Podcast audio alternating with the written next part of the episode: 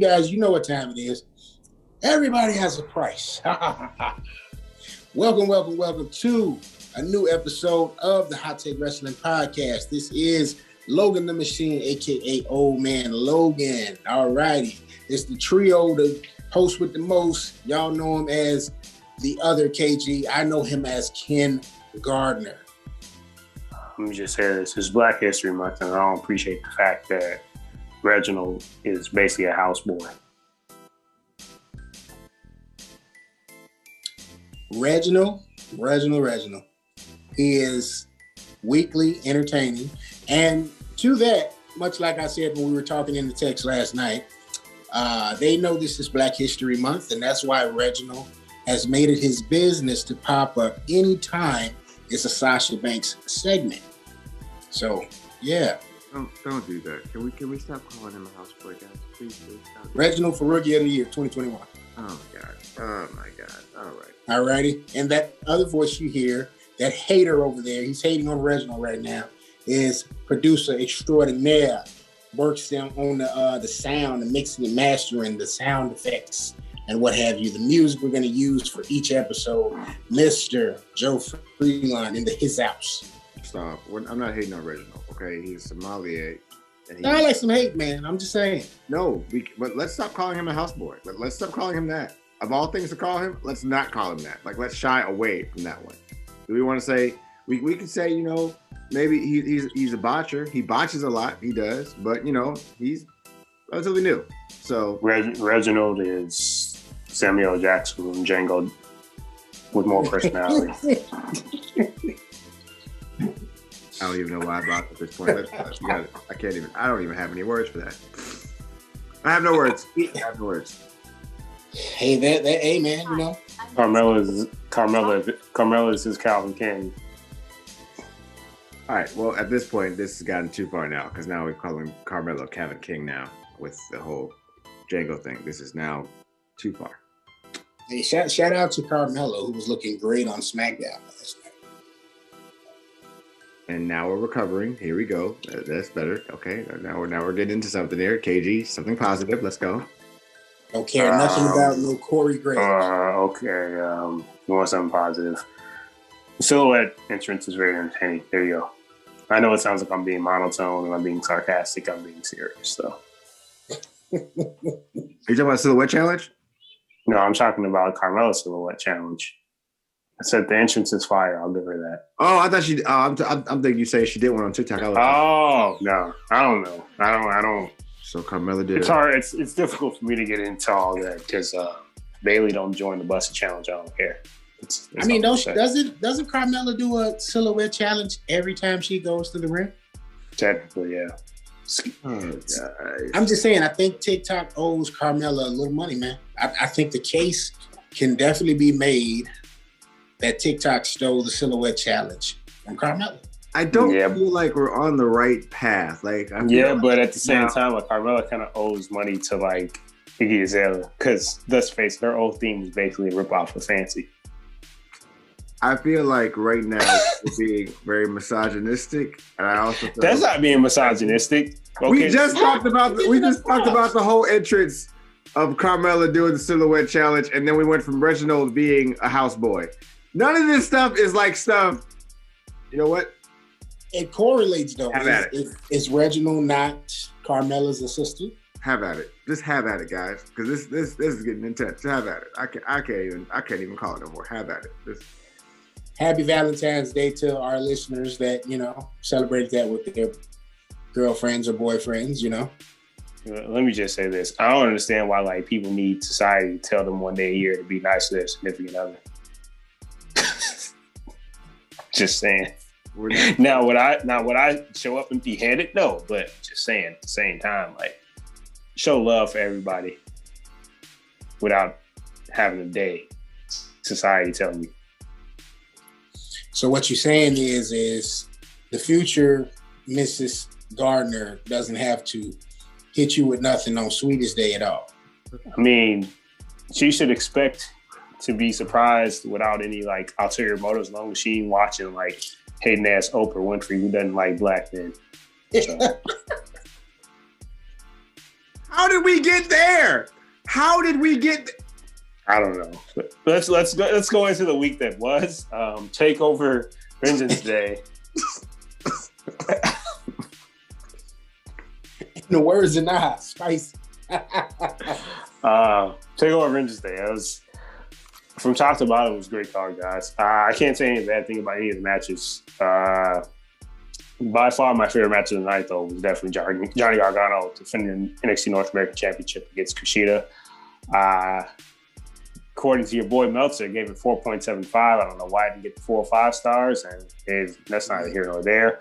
Uh, from just the amount of counters they were doing to everything they were trying to finish each other off, whether it be submissions, uh, whether it be setting up for submissions, even like just the even the beginning sequence of that match, how they just it's a chess match in a sense. Uh, Tim, what do you think of that match? I got to tell the wrestling fans, man, I, I apologize. I've, I've, I've, I failed y'all this week. I haven't been able to watch Takeover. Uh, I've heard a lot of great things about it. NXT even got a boost in the ratings as a result of a great pay per view, from what I've heard. Um, but yes, KG, I must humbly admit, I did not get a chance to watch the greatness that was Takeover Vengeance. Even after they brought it back, it's okay though. Joe, what do you think? Yo, are we talking about the match or can I talk about all of Oh, you can talk about whatever you want. I was just speaking on that match for now. Okay, two things. Two things that two things that um well no, three things. Johnny Gargano, Johnny Johnny Gargano as the MVP of NXT, and I don't want to hear nobody else say about anything else. Like not a thing about anything else. Nothing. That match was amazing. Um he's made uh what's the dude what's what's Buddy's name? And, and Austin Theory. Austin Austin Theory relevant. Like he's made him a big deal. He's helped him develop his character. He's made Indi Hartwell awesome. He's his wife was already awesome. That, that's not a word about it. Secondly, MSK is dope, and I'm happy they got the win. I don't think they deserved it. I think Grizzled Young Veterans should have won that match. That is one take. That was one question. I'm glad you brought that up. I was going to say, do you think Grizzled Young Veterans should have got the W this particular tourney, uh, as as opposed to MGK receiving it? Yeah, yeah, because MSK, MSK is good. MSK, I said MGK. I'm sorry. MSK is good. They're gonna be good, but like Grizzled Young Veterans, that's the this is the second championship match in the Dusty Rhodes classes that they lost in a row. They were due because they were they were whooping wholesale ass. They were due. Um, and I love MSK, and I call them, and they're the Rascals to me because that's what they were at Impact. They were the Rascals. Um, but I think they're, I think it's too quick. It's too fast because where do they go from here at this point? I think they kind of made a mistake in a sense because when you have heel tag team champions, you could do the one offs, but you're not going to go into a full on feud, and maybe that's what they were setting up for. That's why I thought Ciampa and Dar- uh, not Gargano, Ciampa and Timothy Thatcher were going to win the tournament. But I guess they don't want to keep on making these makeshift teams win tournaments.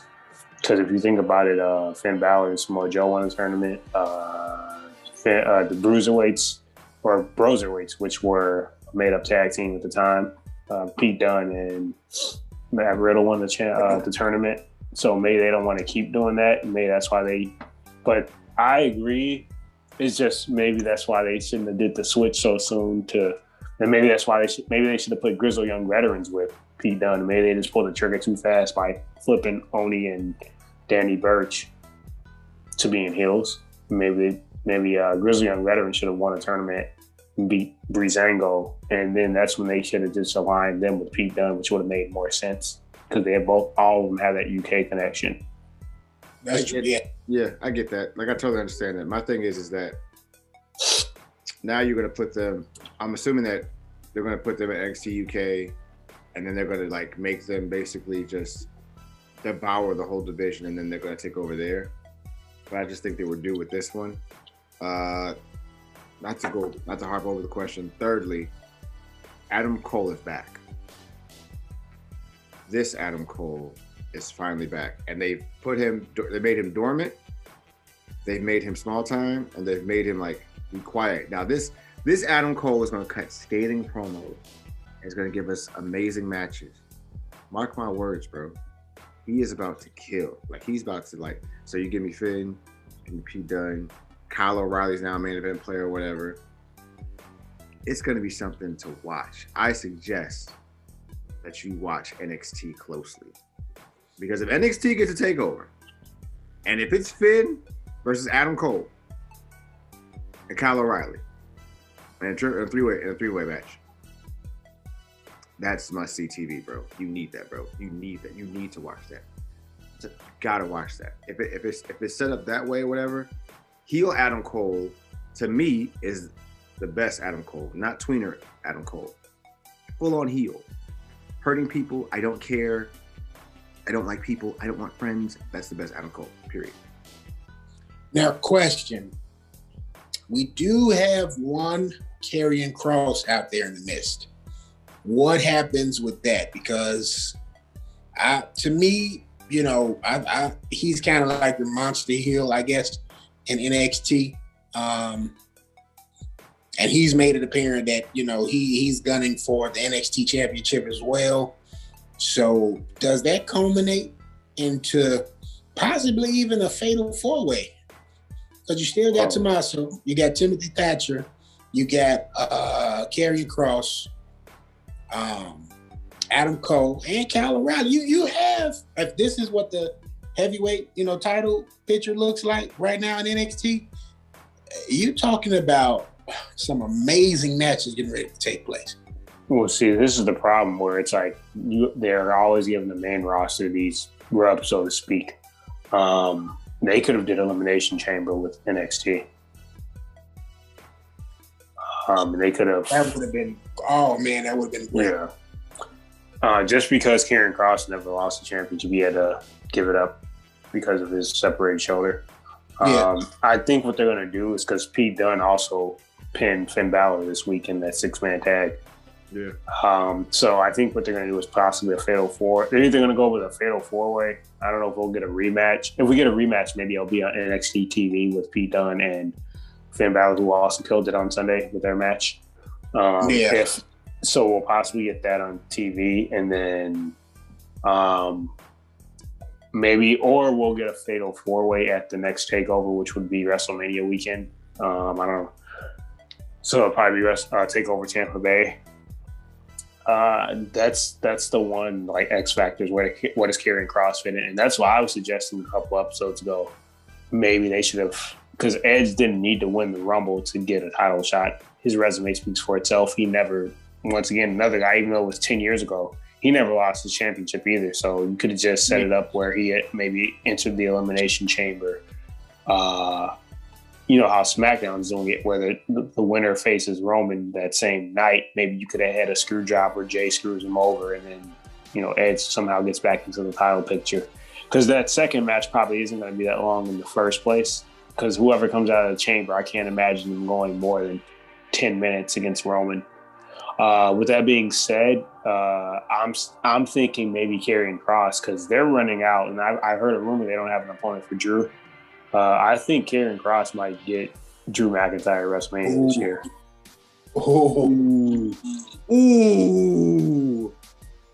Because they because what who else is lined up for Drew on Raw if if Edge does indeed you know they stick with the plan of him challenging Roman. That's the rumor that he's challenging Roman. So Yeah, there, there's there's nobody left for uh, for him on Raw. We've done the returning king. Thank God we got the Goldberg thing out of the way. Um, Thank God.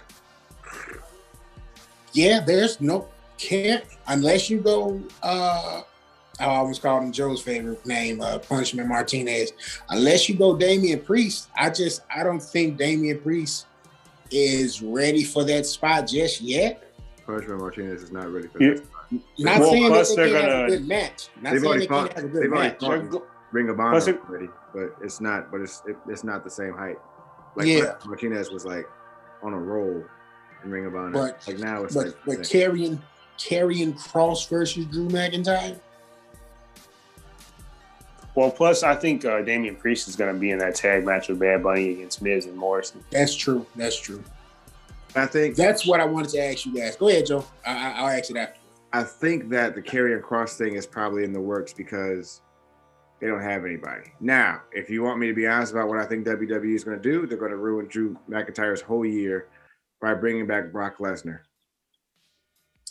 I've heard that rumor too. Yeah. Um, They're probably going to, and they're probably going to do it like right before WrestleMania, and then all of a sudden it's going to be like no build, no and no hype or anything. Brock Lesnar versus Drew McIntyre for the WWE title again. And you know what?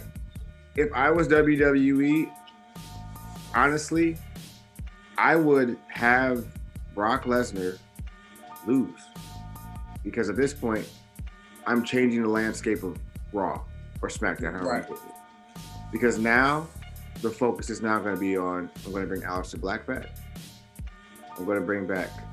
Um, I'm going to I'm to bring up some people from NXT. Like even you, even if you bring back like a Karrion Kross, uh, who's already won the title and really doesn't need to do anything with it. Like even if you bring he's because I think he's Raw ready. Because his gimmick with Scarlett is just it's just that. Like you don't need to change his character. You make him the badass that he is. Do not change his name to Cross. Or, or you know the change is coming. Don't change his name to Cross. You know it's coming. Cross. Machine. I'm, I'm- talking I'm- to you. Don't change his name to Karrion Kross. I mean, I'm still waiting on him to change Damian Priest name. The priest. No, so fucking stupid. Or it's either going to not be Damien. It's either gonna be Damien or it's going to be. Well, I mean, because he only has two options to shorten it. I could definitely see them I- just doing Priest. Uh, I could definitely see them doing Priest. But, but at this point, but at this point, the landscape of Raw has to change now because you have to introduce new characters. So now it's going to be one of those things where like, I'll take the loss on view viewership to be able to create something long term that's going to be good if I just work on character development. For example, the Keith Lee thing that people were talking about with him facing um, Chamber, which we're to get to later. What if it's what if it's like that's in the bag too? Like that's in the back pocket. If worst comes to worst, like if they can't get Karrion, they can't do Brock. It'll just be Keith Lee probably versus Drew McIntyre again in a more extreme setting, probably where he's now involved with the Hurt Business, and then the Hurt Business might take all the gold. That is a far fetched thing. Strong possibility. Um, that would be nice though. I don't think it's too far fetched. Um, I would just say this: uh, if you're gonna bring Brock back, I don't need Brock to year again. If you're gonna bring Brock back, either give me Brock versus Keith Lee, or do the cha- title changed on Sunday and give me at WrestleMania, give me Brock and Bobby Lashley. This Bobby Lashley, like Hurt Business Bobby Lashley, not the smiling Bobby Lashley that came back. Absolutely, KG. Absolutely. One of those two, just that's all I need. I don't need Brock in the world title picture anymore. Because Bobby been on a tear these last couple of Yeah. weeks. The way they've been having him ragdoll uh, Riddle, basically anybody that uh, the Hurt Business has come up against. Uh, if Brock comes back, that's really the only match I really want to see. I don't want to see it. see. That's, That's it. that's it. That's the only match I think on the table for a Brock Lesnar right now at this point. Um, it's, I, I'm gonna go ahead and say it. They dropped the ball with Keith Lee. Keith Lee should have went to SmackDown. Keith Lee should be who Roman Reigns is facing at WrestleMania. They could have went that route and they hinted at it. Um, it's a Survivor Series 2019 when they did the whole thing when they bumped the fist with each other. And that's what I'm saying. been- Yeah, I've been fine with that. I'm even fine with him on Raw. It's just they haven't mismanaged him. It's more on the lines of I think they're trying to do like a slow build type thing. So maybe he gets the U.S. title this Sunday. And maybe that's what it is. Uh, I think they positioned him well. They haven't. I don't think they really dropped the ball too bad with him. I see what you're saying with the SmackDown thing. It's just my thing is where does he fit in had they put him on SmackDown? Because it to SmackDown the show is more well written, so maybe his Mhm. character would be better. But they have so many people that you're sac- you would be sacrificing others. Because if Keith Lee's on SmackDown, maybe Cesaro's not getting pushed right now. But my thing is, is if you do if you do Keith Lee versus Roman, like I think you, you I think that's WrestleMania 38, when you can actually push him, when he can actually be a part of the Royal Rumble, and you can actually see a decent build. I think right now it's too soon. I think that's too I don't think so, bro, because like Kenny just said, that was two years ago. Wrestle, uh, Survivor Series night 2019. Uh, as far as placement wise, they could have placed them in the same regard as they did on Raw. Because when I say they dropped the ball, I'm just saying in terms of how they've utilized them.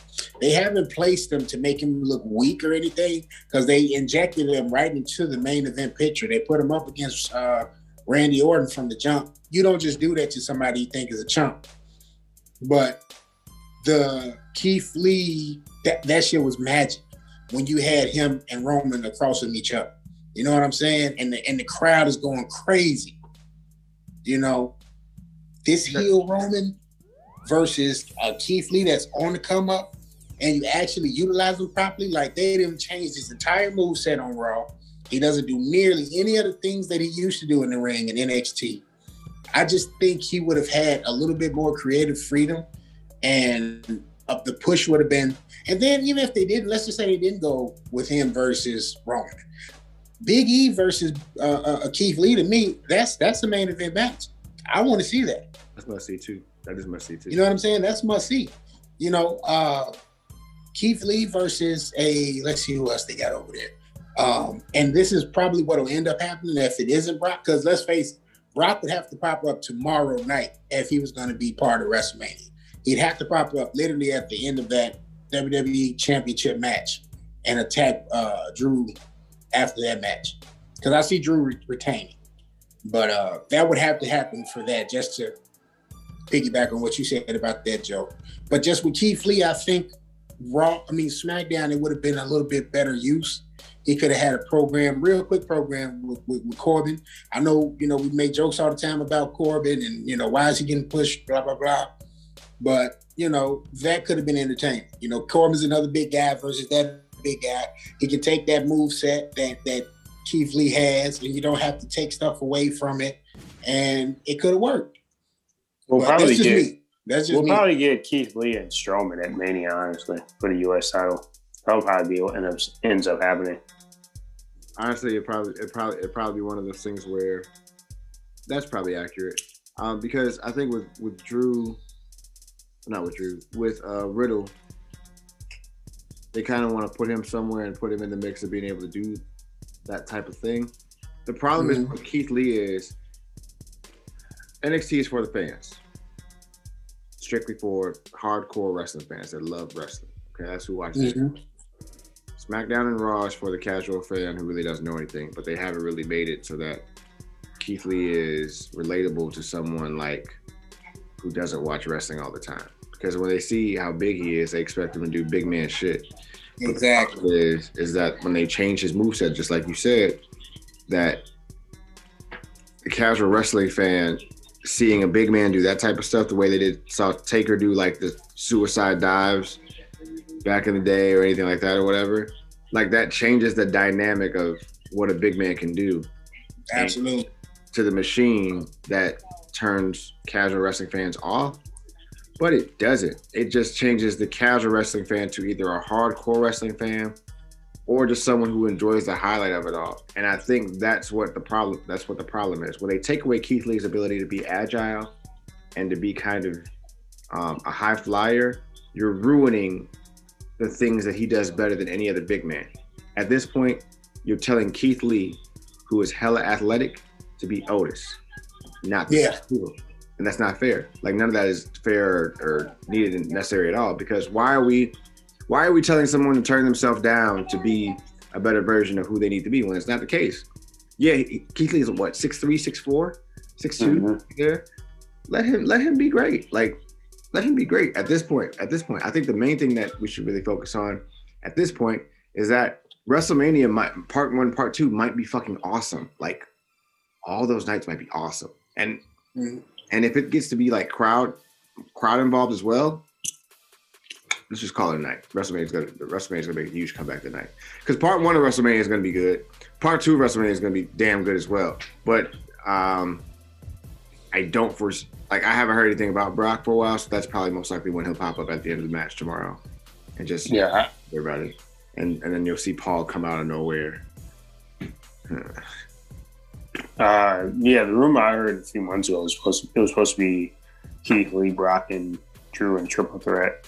That's the rumor I heard. Um, but nothing's really set in stone. With that being said, speaking of uh, stand on Raw, I didn't see this live, but I heard about the whole pentagram thing with Alexa Bliss, who's been killing it, and uh, you know, potentially, yeah, potentially talking about the Fiend coming back. I guess is the devil. I don't know.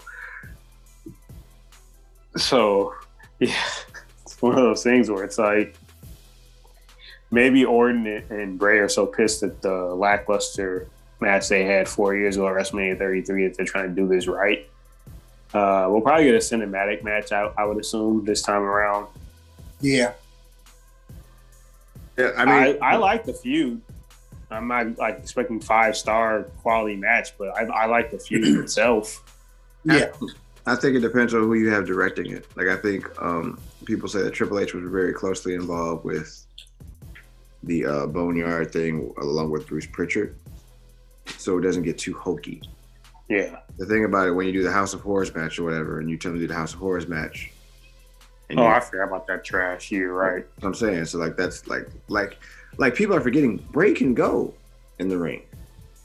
He faced the Undertaker. Like right right when the Undertaker really needed it the most, that match with him and Bray, where like after he had like I think he had like a shit match with uh it was Brock. Brock. He had that he had that Mhm. he was fucked up for a little bit, but then he came back, fought Bray, and they had a good ass match. Like it was a good ass match. Like it was really good. Like Bray can go. So you can you can use him in the ring, and then the next year after that, they had him and Randy do this weird cinematic ass shit in the ring, and I was like, bro, what the fuck is that? Uh, I'm gonna go off topic real quick for 10 seconds. People give Brock a lot of crap, right? Oh, he's part time. He, he only wants to do this, that, and the third. That was Taker's last good match in terms of singles matches That Hell in a Cell in 2015. But back on topic, Tim, what do you, or Joe, if you, my fine, I don't want to cut you off if you want to finish. that, that was no, that's actually his last quality good ass match, like his last wrestling good ass wrestling match. Yeah. Yeah, I agree with you. I agree with you because after that, there are questionable decisions and you know the role. Question, guys. Question for you, really quickly. Uh, as it pertains to the NXT Championship. Now, last WrestleMania, we saw Rhea Ripley versus Charlotte for the NXT Women's Championship take place uh, on WrestleMania. Do you Shoehorn think? Charlotte. do you think it's a possibility that the NXT Championship can be defended on WrestleMania as opposed to that WrestleMania weekend takeover? Um, I think it could be just because they're doing a two night WrestleMania event. But with that being said, what's your main attraction for NXT Takeover if you put the NXT Championship on there? I think the reason why, part of the reason why that happened was because of the pandemic last year.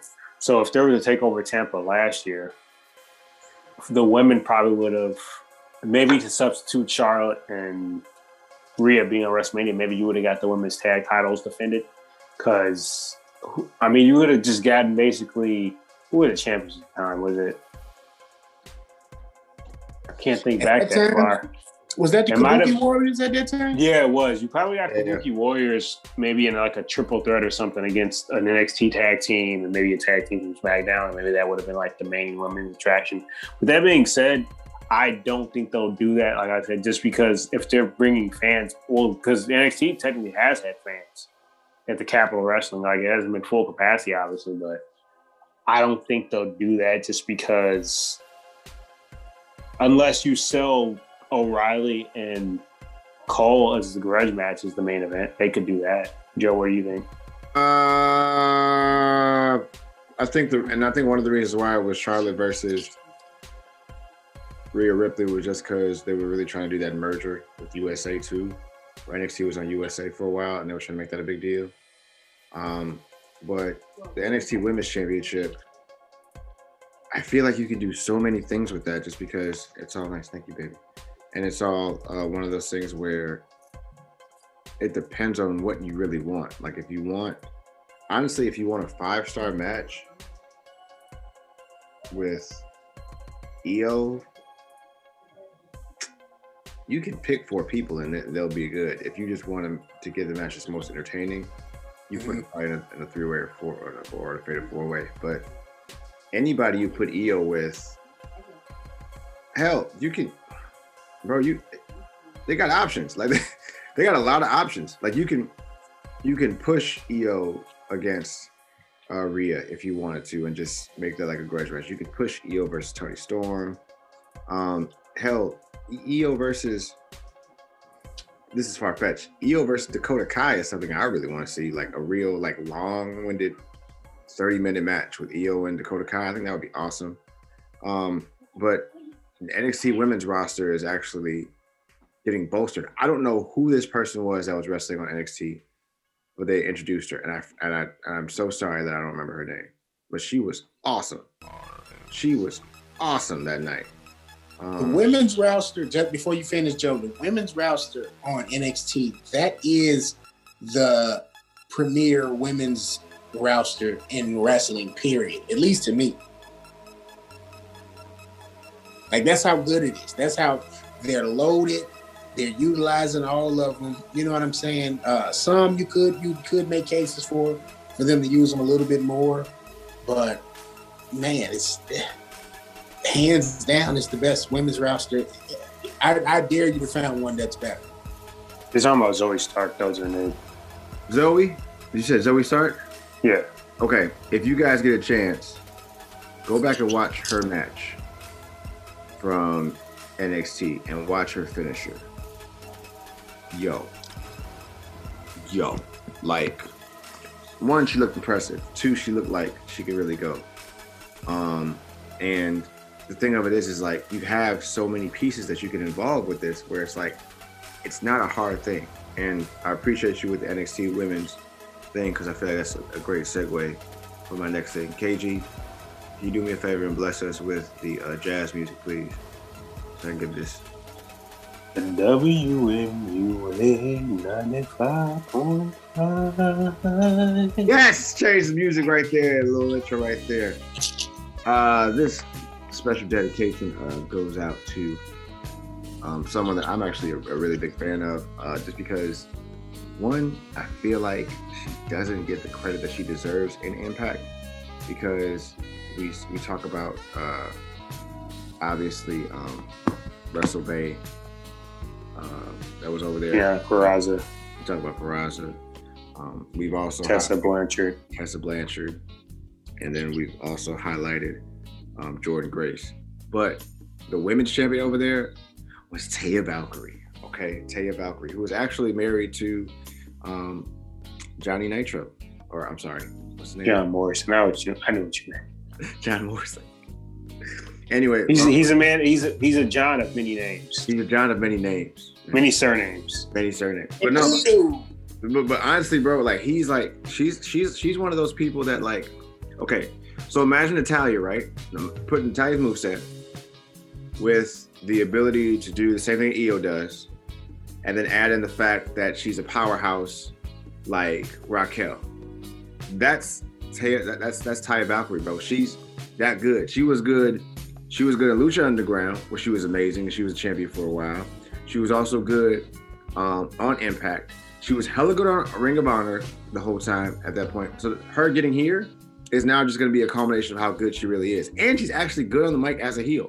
She's really good on the mic as a heel. Because Jordynne Grace and her had hella matches, and Jordynne Grace was barely surviving, barely surviving. And we've all seen Jordynne Grace wrestle. We know what she does. We know how much of a powerhouse she is. Taya Valkyrie's the same thing. And I don't even know if they're gonna use the same name, but the WWE NXT came up when they got Taya Valkyrie because now you got another staple in women's division. I kind of want her to sign with AEW because they need it, but I pretty much figured it wasn't gonna happen just because you want you kind of want to go where you can cement your legacy and kind of be around people that, that could challenge you or whatever. And I think that's why she did sign with NXT the way she did. However, Taya Valkyrie is our WCW, ladies and gentlemen, and there is no debate she is going to be GOAT. She's going to be good. She's going to be awesome so long as the machine does not fuck this up. Don't touch her. Let her stay NXT. Yeah, she was the longest reigning Impact Women's Champion of all time. Uh, also, uh, in that same vein, talking about like the the women's division, I can kind of see why she chose WWE over AEW because like they don't even really give their women a lot of time. Um, for whatever reason, I'm not gonna get into that because sometimes you, you, might think that people aren't talented, they're just not getting time. So, um, They have a lot know. of them on uh, AEW Dark though, don't they? They they do, but That's it just That's it's just one of those things that's like why that's why everybody can't think the grass is always greener. Let's leave WWE because there are numerous people that are not featured on AEW TV weekly. Like Scorpio Sky is the, the guy that glares at me, where it's like, how the hell is he not on? Like, I haven't seen him on Dynamite, even though I'm a few episodes behind. I haven't seen Scorpio Sky on Dynamite in the full on singles match in months, It's been a minute. and that's a travesty. Yeah, it's been a while. I would say the last time I saw him was the TV match he had with Cody. I think he had a match after that, but just me. Maybe just against, me. yeah, he did after that. It, I think it was against Shawn Spears. Once again, grass isn't always greener. Like I know he's been winning on AEW Dark, backing up the, the, the victories, but Yeah. I mean, it's, it is it is what it is. Uh, because outside of Rey Fenix, I always sing his praises, but Scorpio is right up there as far as being underutilized. That's their. Like- I think. I think I, I agree with you. Because Scorpio Sky is probably in their top ten. Kids like this can just go in the ring. Like it's him and a couple other people. And Scorpio Sky is being underutilized and not used. But at the same time, they are putting him in a podcast that they're pushing on there on TNT as well. So they're kind of trying to make him his personality shine a bit more for like the indie wrestler fan or whatever. Like he's not with SCU as much anymore, which is a sad thing too, because I Mhm. think that enhances his character. Um, but they haven't used him, and since Kenny Omega, and since his merger with Impact, the merger with ROH, and what they're trying to do with New Japan or whatever, expanding their roster the way it is, I don't know how AEW is going to do it because it's because people need TV time. And AEW Yeah. Dark is is a great launching pad for like practice, but that's all. The, that's mostly when the women get to do like twenty minute, twenty five minute matches, and most of the time, there's so many botches. They're like, let's just cut it down to ten minutes. You know what I'm saying? Like, Mhm. Yeah, hell, uh, Taya Conti or whatever is killing over there in AEW Dark. She's actually really good. Like, she's like, you know, she's she's kicking ass over there. Now she's not gonna get a title shot because you know she can't talk in the ring. So yeah. That's why they had her with Anna Jay. yeah. Or why they have her with Anna Jay. But yeah. Shout out to Anna Jay, by the way. Shout out to Anna Jay, by the way. She Mm. Uh, Mm, but yeah, right? Casey, uh, you heard that? Mm. you know, before we before we move past, uh, uh, you know, what will we do Well- for takeover? But see, Uh, here's the thing with SCU is like why why they were sorry to cut you off, Tim, but why they were um doing that whole thing where Eddie Kingston and the family were kind of like slowly breaking apart. Why wasn't SCU feuding with them? Like I get that they're trying to break Scorpio Sky away from Kazarian and, and uh, Christopher Daniels, but why weren't they doing anything with them against SCU? That would have been a decent little undercard feud. and I think they want to transfer. They want to uh, do a transition with Christopher Daniels, where he's more so.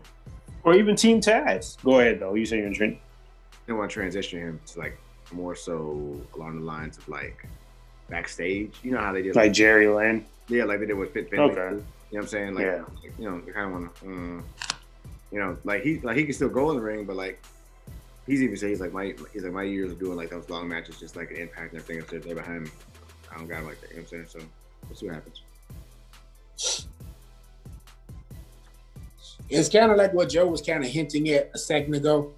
You know, while it's it's good that they're doing this territory style thing where you're getting like invasion angles from Impact. We're probably going to see some New Japan people pop up. Uh, well, we have seen some New Japan people pop up, you know, and now we're we're looking at uh adding who else? with it? Maybe AAA.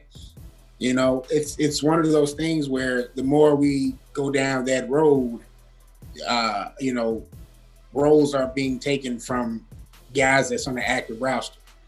So, you know, this is one of those things. While it's good, it can backfire too, and it's just kind of like they they gotta find that good balance. You know what I'm saying? To to give that storyline the chunk of meat that it needs to really, you know, simmer and come out the way you want it to come out. But you know, like we just got to pointing out, man, it's a lot of talent that we're not seeing as a result. You know, yeah, it's great you guys got Sting, but Sting's getting prime time positioning right here. You know, you could have you could have had, you know, uh, uh, Darby and, and, and, and Scorpio teaming up and Sting kind of being the manager type of thing. where you're utilizing that talent. I don't necessarily need to see Sting wrestle anymore. Not saying Yeah. you know him being a part of the storyline isn't making it great because it's great to see him being active in wrestling, but you know I need him in that enforcer Arn Anderson, and even still calling Arn Anderson the enforcer is hilarious to me because I'm like. I, I love Arn Anderson. People used to call me Arn Anderson, but yeah, no, it, he's not enforcing anything these days. That, that's and Arn Anderson has the best um, spine buster of all. I don't, I don't care what anybody else says. That's the best spine buster of all time. Not even close. No one else is. Yeah, he's in a. It's the goat in terms of spine buster. And I, I usually hate that acronym, but I'll, I'll co-sign at that time. Yeah, His his spine buster is head, head and tails, just just so good. It's just such a good. Such good shit. yeah. Shout, shout out to Big C from Shovanist Pigs. Always calls me Iron Arn I Want to know why? Do I want to know why? I feel like I don't want to know why. No, I don't want to know why. I don't want to know. I don't. I don't. I, I, don't even really know. I almost. I had to take the high road. I had to take the high road too because I was about to get on some some whole other stuff. yeah, I was gonna be like, I don't want to know why. I don't want to know why. Nope. I don't want to know why they call you. I don't, I'm. I'm just glad you're not Tully the Blanchard king of with the the. spine buster. Ill. Gross. I'm just glad they didn't call you Tully Blanchard. You don't have a racist daughter. Anyway, um, with that being said, uh, Mm.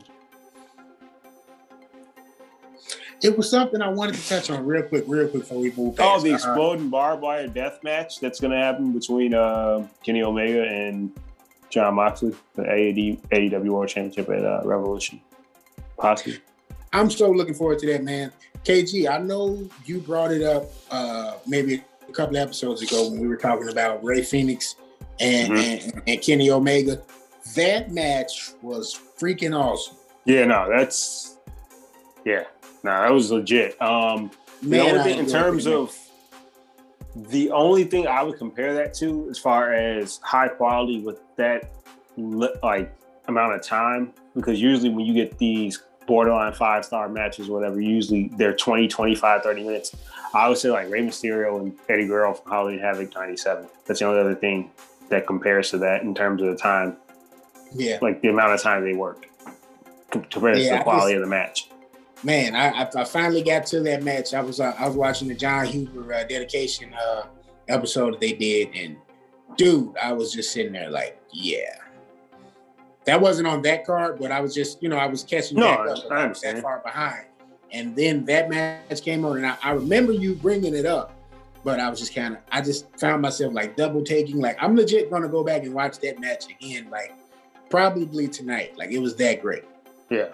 Rey Fenix, Rey Fenix and Kenny Omega are so good that you forget how good they are until you see them compete with each other. Because Rey Fenix has been competing with bums.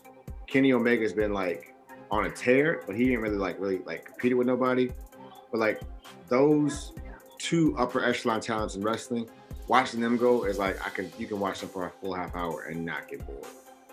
and and and this was the K, K Kenny Omega that I was just kind of like, all right, now I see why everybody's like, this dude is the truth. Like when everybody was just like giving him props before AEW started, I started hearing the rumblings, but after watching that match, I was I was sold, dude. I said, yeah, yeah. This, now I see why. you give Kenny Omega with someone who's as athletic as he is and as creative as he is, like the old the old the old uh Okada matches, the old uh, matches with um the Golden Lovers where he was in whatever. If you make it fun for him and creative for him, he's one of the goats, bro. You, you're not you're not gonna find a lot of matches better than somebody else from him. Like match to match, it's not gonna be anything different. yeah, I'm just interested I- to I- see I if, like when KG. these restrictions are lifted, if we're gonna get a full on Bullet Club reunion with Tama Tonga and them and Jay White and all of them. I'm interested to see what's gonna happen. They they don't fuck with him like that. They don't fuck with really, Yeah, Tom. He, it's I'm on, I'm on Tom Thomas Twitter, and he don't fuck with it like that. He's, he's not a fan. hmm.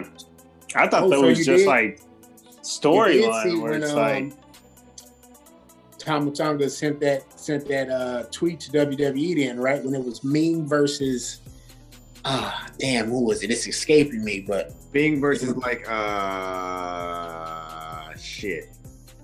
Damn, it's escaping me. I can't remember what It was like an old WCW Nitro match. Yeah, and, And he was was basically big- alluding to the yeah, me and Roman. That's where you. That's where y'all should be going. That's because because okay uh, okay one thing one thing one thing because if this ever happens, okay, there is a match with Tama Tonga. There's a match with Tama Tonga versus Kenny Omega, right?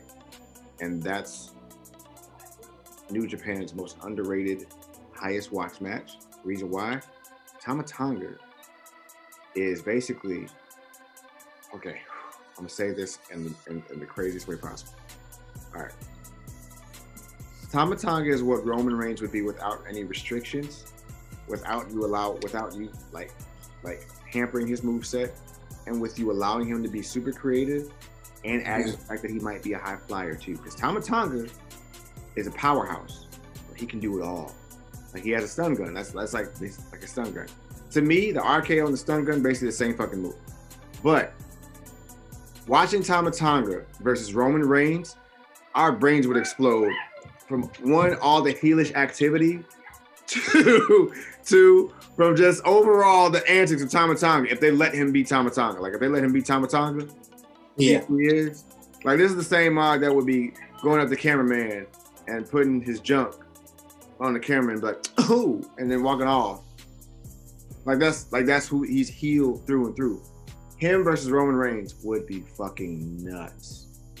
It'd be bananas, and I am totally here for it. Totally Man. for it. Ah, because because it's deep family, like it's deep family rooted shit in there too. Head of the table versus somebody who feels like they are the head. Oh, the drama. Yeah, see, that's why I said a while ago, like, I don't know how, I don't know if you just like take championships out of the mix or whatever have you, or maybe you only do a couple hand, like a couple of those champion champion matches, but there definitely needs to be some type of crossover. I think Raw needs it more than anything, or maybe they'll wait so the so the fans are allowed to come back. But WWE definitely needs to go in business with some of these other companies to, if if for anything, uh, just to make things more interesting. I, I don't know, but um, well, I think we kind of covered most of the shows outside of SmackDown, right? In terms of like what we we, we kind of just been yeah. I mean, Go on. SmackDown just Yeah. happened last night. It was, you know, it was a solid, solid, very solid uh, episode. Um, you know, it was a uh, what was that? Six man took place last night. To, Yeah, uh, the at main the main event. event. hmm We saw. Uh, I don't know if we're calling that a, a turn by Otis. I guess it was a turn. WWE just does have to see. Okay, it's almost like Vince just finds a way to sabotage SmackDown when he feel, feels like people are saying great things about that. Because what was the point? As much as I like Chad Gable, I feel like he's in that Cesaro, Cesaro realm where he's completely underutilized. I mean, they're well, not anymore. Cesaro is getting um, elevated. We'll see if this is like a legit elevation. Because if he wins the Right. chamber, that will be like the sample approval officially. But Chad Gable's up there too. Um, but with that being said, what was the point in splitting him and Tucker up if you're just going to turn Otis heel anyway? It's almost a man. It's almost a Mandy Rose and Sonya Deville effect. Oh, we're going to split them up just to put Mandy Rose in another tag team. That's the one. That's it right there. I swear to you. I'm sitting there watching it. I thought the same exact thing. And poor Tucker, we, we haven't heard from Tucker since. Because they don't know how Made zero sense. sense. 'cause they Could how just put all three of them together. They don't know how to use the athletic big man. They don't know how to use. They don't, know how to use, they don't know how to use the athletic big man. Like they just Taker is the exception to the rule. So is Kane. That's it. Like, that's, not many. Yeah, it's, right. that the list starts and kind of ends with them outside of them um, because and speaking of athletic big man god rest his soul i don't know why he's not in the hall of fame they i granted he was close he was past his prime at that point they did almost nothing with vader outside that WWF championship match against Shawn Michaels. That was it. And like Vader during the 90s, people don't understand how great Vader was. Out in the well, at least in the US, I don't, I don't want to touch on all the uh, you know other promotions outside of Ric Flair. Who was better than Vader in the like the early to mid '90s in terms of in ring performers? Shawn Michaels caught up in like the mid to late '90s, Mm-hmm. but So did And you're right, and he made he made Vader made other people better. Like Vader made for uh I'm sorry, uh Ron Simmons a championship win on Vader. Mhm. You know what I'm Yeah. saying? But that match, Vader made that match. Like Vader, like Ron Simmons, he did he fared well, but Vader made that fucking match. Like Vader was like the end all be all with that match. Same thing, and he made matches with Hulk Hogan look decent too. Like Vader, like Vader in the early '90s when it was like just WCW and it wasn't like no like Hulk or no like NWO and all that other shit or whatever. Vader and Texas Sting. death. That Texas death match against Cactus Jack. Yeah, Vader and Sting. Yeah. Didn't Vader stay in Compton? I think Vader. Shout out to Vader, man. But but, like Vader, like Vader, literally, bro, like Vader, literally was just probably one of those dudes that's like, honestly, like, if I'm being like really, really honest about it, like he's underrated for a big man, because when they put him against Shawn Michaels in the first place, they handicapped him then too. They made they had to make Shawn look dominant or whatever in the first place, and then and didn't allow Vader to really be who Vader, because Vader Vader would have fucked Shawn up at WCW. He'd have, he'd have Super athletic. yeah, he'd have He was a him up. for his size. He was a freak. He was a freak of nature. Yeah, messed Him, Bam Bam Bigelow. Like you know, these are big guys that were super athletic. And that's why NXT is so fucking fire right now with uh what's his name? Thick boy, pause. And uh Bronson. yeah. You know, you notice how you people how they changed his nickname after like Sasha and Bayley were at Takeover. It was like 31 or something. One of them kept yelling, Thick boy!" And, like you could hear that like throughout. I was like, all right. This is why Triple H was like, all right, yeah, yeah, I gotta chill. Triple H had to get on like his popular ish and was like, all right, we gotta we gotta do some changes. Cause let's be honest, man. We know we know that type of a gimmick isn't going nowhere. Like if you want this guy to be taken seriously down the road, you know what I mean? Triple It H, just- Triple H's daughters are watching Attack on Titan. That's why they changed it to Colossal. Hmm. You did it. You did it. Big fan. but um, bro, uh, no, go ahead, Joe. it's way it's it's it's way deeper than that. Like with like when when people get to like actual main roster shit. Like for me, um, I know we talked about the titles before, but what made the Attitude Era so great and what made um Ruthless Aggression so great was the stories. There were great stories there. And now this it's it's just few and far between with stories. We just want to push people that we we want to push, but no Right. develop a story, a character development with it. And, and the thing about that is, is like NXT has found a way to be like, all right, look, we can make great, we can make great matches or whatever, and all this other jazz, but we got to make a great story.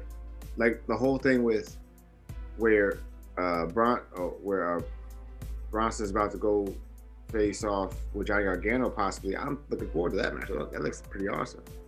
Yeah. And, and then if they still use Kushida or whatever, that would be good too. But it just depends on how you guys are going to use these guys and how you're going to push them. So we'll see what they decide to do. But They just got to start utilizing guys. You know, I mean, I know, I know some of these guys are over 205, so they're not quote unquote traditional cruiserweights. But you know, you could be using some of these dudes like a Chad Gable, like a Kushida. You know what I'm saying? Maybe even Isaiah Swerve uh, from NXT. I'm trying to think of somebody from Raw that you could use. Buddy Murphy from SmackDown. You can use him in that capacity too, uh, and just you know, kind of cross promote. You know, with your other shows too to make sure you're fully utilizing your talent to its fullest potential. And it's only going to help raise the bar across the board, you know? But see, here's the thing: when during the ruthless aggression era, the rule was, and even during before that, when WCW had that cruiserweight championship, it was 225 and under. So I mean, that still rhymes 225 live. What's the difference between 205 live if you're trying to get a catchy TV show? That being said, excuse me, you give me Ricochet and you know and uh Santos Escobar. Why? I love that. Yes. Yeah. And, And that's he's in the stable, so you can put him on Raw or SmackDown. might as well. Yeah. You might as well. And I don't know why you wouldn't do that. Like, why would you? Because to me, that's self sabotage.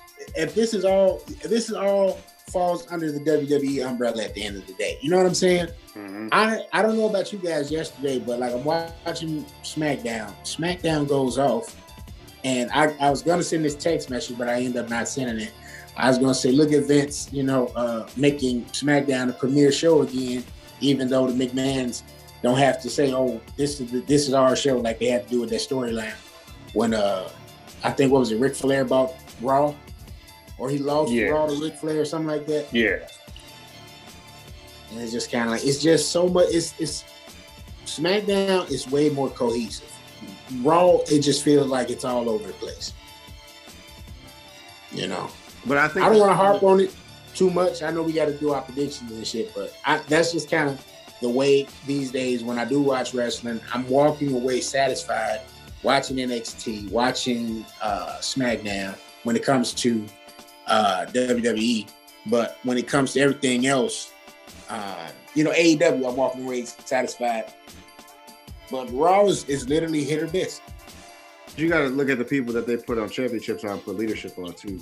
Like Roman for all his matches, he's never had a match where he wasn't being dominated as well or looked like he might lose. In any of even with the Jey Uso match, there were some moments where you're like, oh shit, he gonna lose. But he he understands about putting someone over, but him still looking dominant. Like he he's gotten that fact, which is actually a good thing since like because he got to kick it with a couple couple of old school guys and got to learn from them or whatever, and then he got to be like the head of the bus and, and, and be the head of that. But that's because he learned. All right, look, I can only do so much with me being the head of the table and me being the guy that's in charge of everything. I need to be able to have people to compete with. So that's why I like the stuff that the stuff at the end of SmackDown was so awesome to be able to see him, just to see him flourish and understand the concept of like this is our talent. This is what we have. And I think, and I honestly think when they move Vince out of the way of that, he's like, yo, like, we got over here. We're good. Okay. We got it. Calm down. Fall back. Move along. We got this. You know what I'm saying? That's what this changes things for. Um, with Raw, Drew wants that same thing, but Vince is so hands on with it that he won't even push. Like, to me, if I'm being honest, if I got Drew versus Ricochet and it's a good build to a story, I'll watch that shit on fucking WrestleMania. Let's do that shit. Fuck it. Give me a good ass build though. You know what I mean? So and we know that'd be a good match. It- you know, it, it's not like I, I don't know any wrestling fan that'd be mad at that match, other than the fact that you know Rico hasn't been built. You know what I mean to be put in that spot, but nobody's complaining about that match. I'm gonna put it this way: if, if they give me Drew and Brock again, they could have held off on Drew and AJ and just did the Drew and Sheamus thing at uh, at the Rumble. Because I'm gonna be I'm gonna be heated if that's what the plan is. Because, but anyway, it's not here nor there. Uh, Unless they use Strowman, because you know we had that little portion of Raw where he's uh, telling Adam Pearce, "You got to make this right." Yeah, they hinted at, and I heard that was supposed to be the plan at TLC last year, a few months ago, but we'll see where they go from there. Um, with the Elimination Chamber, though, uh, it was five matches that are official because, like I said, the Lacey Evans match got canceled. Congratulations to Lacey Evans uh, and their husband. Don't on the birth, potential birth of their second child. Um, that being said, I don't know where they go with Oscar's the title defense, but I know the U.S. Championship is being defended. Keith Lee and Matt Riddle are challenging Bobby Lashley. Usually, I'm more of a fan of triple threat matches when the underdog looks like the babyface, but in this case, you have two underdogs or two baby faces challenging a heel. Uh, me, I'm personally torn. I think I'm going to pick Keith Lee just because Matt Riddle keeps going out the championship, but keep having him lose, which is a traditional build for a babyface. Uh, but yeah, I, I just got to kind of go with Keith Lee because they they've they've kind of kept him relevant to a degree, like we said when they presented him on the main roster. It's finally time for him to get something to say, hey, you know, I've arrived. What do you What do you think, Seth? Um, I think Keith Lee's going to look good in this match. I don't think he's going to win. I think Bobby's retaining. I think that's going to end up being the WrestleMania match: Bobby Lashley versus Keith Lee. Um, so yeah, I'm to go with Bobby as my pick for that. You know, Bobby's been dominant as U.S. champion last couple of months. They've uh, they've been building him. They're making him look like a monster. You know, as they should. You know, if if you don't have Brock there, Bobby definitely should be in that space as that monster heel. You know, I mean, you got Braun Strowman too, but You know, you might as well have uh, uh, Big Bobby in that space as well. So I'm going for Bobby for that particular match. Shout out to Riddle though. That's my guy. I think I want to say Riddle's gonna win, just because I kind of want Bobby Lashley to start focusing on Drew McIntyre because I feel like I feel like if that's the case, then now you're really building on something that's really going to be actually like uh, something exciting for Drew McIntyre or whatever. Because I feel like that version of the match, the 20 25 minutes, will actually be a good ass match. Just because this version of Lashley is so dominant and so strong and so so strategic that now it makes sense now. Like before, when it was just like Lashley versus Drew McIntyre, and it was like no hurt business.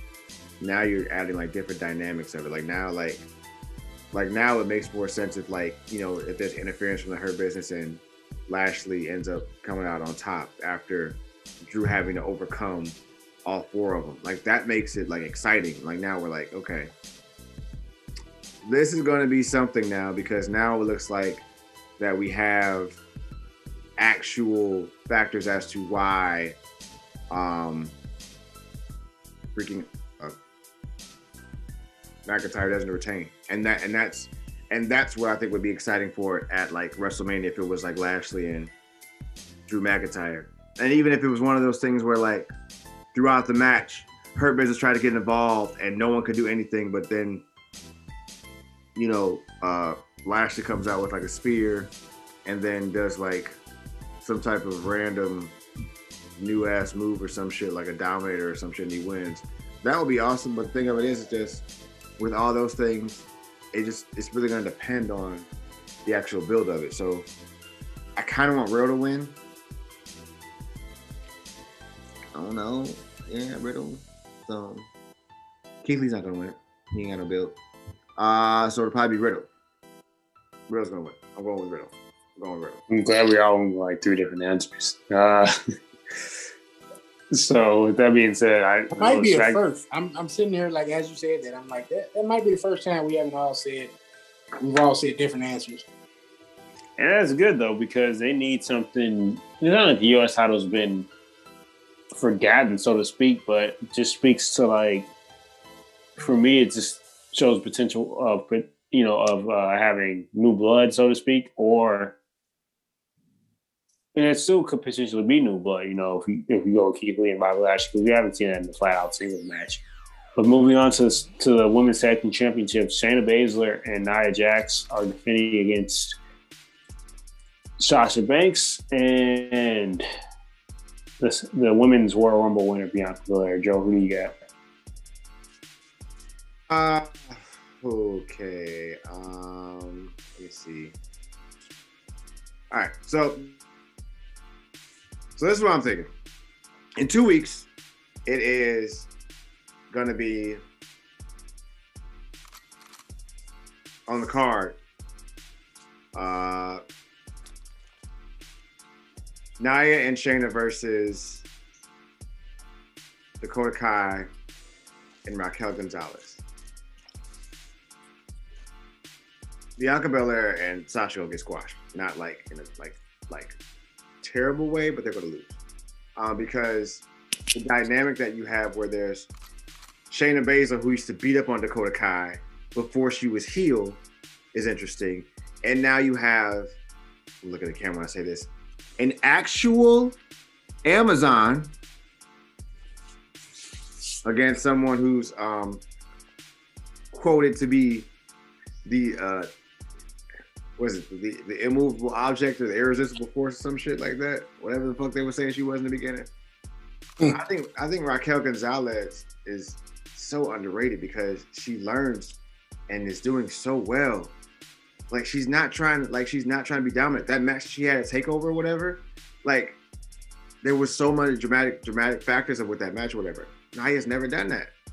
Mm-hmm. They're gonna make it Shayna versus Nia just so they can win the actual tag titles or whatever. But I think Shayna versus Nia beats Sasha versus Bianca Belair, and then Bianca decides that she's going to take her shot at the SmackDown title versus Sasha Banks.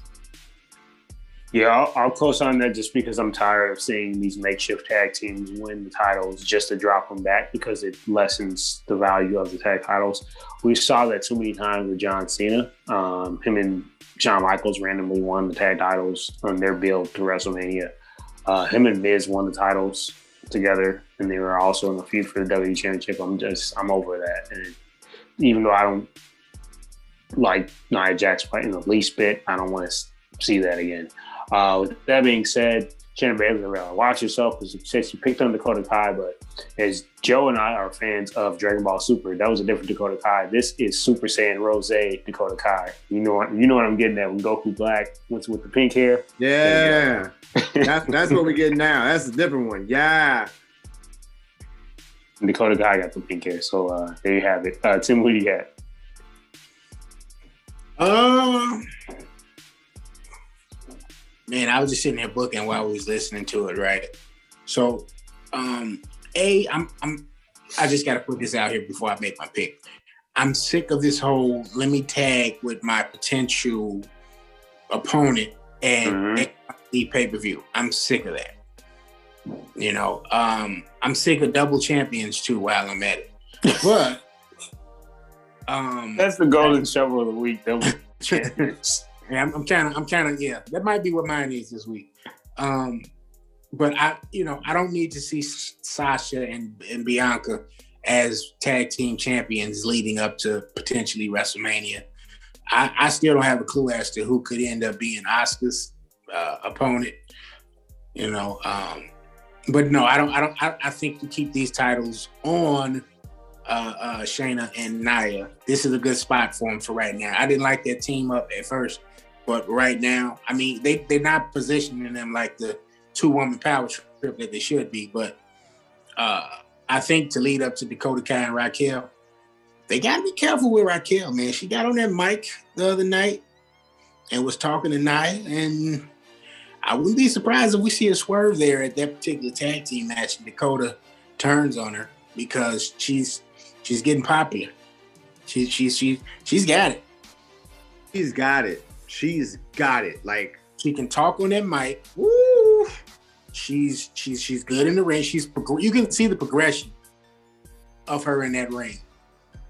And that was probably the first time I really sat there and I was like, yo, like she got it.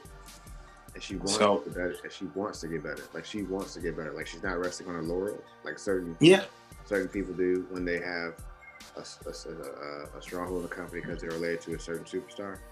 Nice. Um, that mm. yeah, like like she wants to get better. Like she's just like she's competing with everyone. Like she's not she's not outright saying, "Hey, give me a title shot." No, she wants to compete with everyone. She wants to compete with Rhea.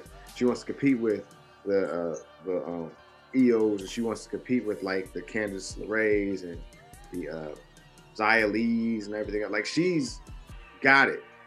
Yeah, got it.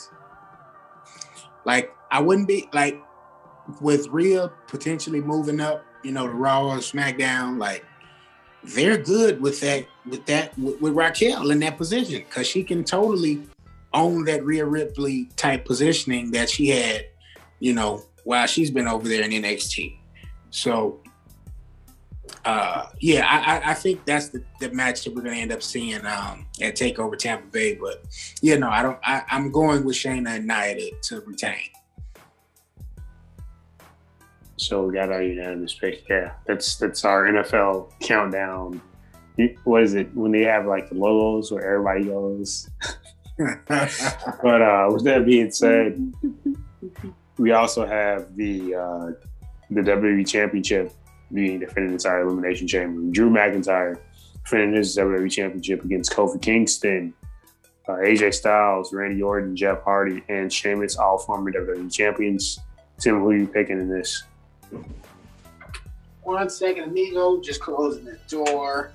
Sound like some people are moving out of the building that the studio's in. Um, shut the, they shut the studio down.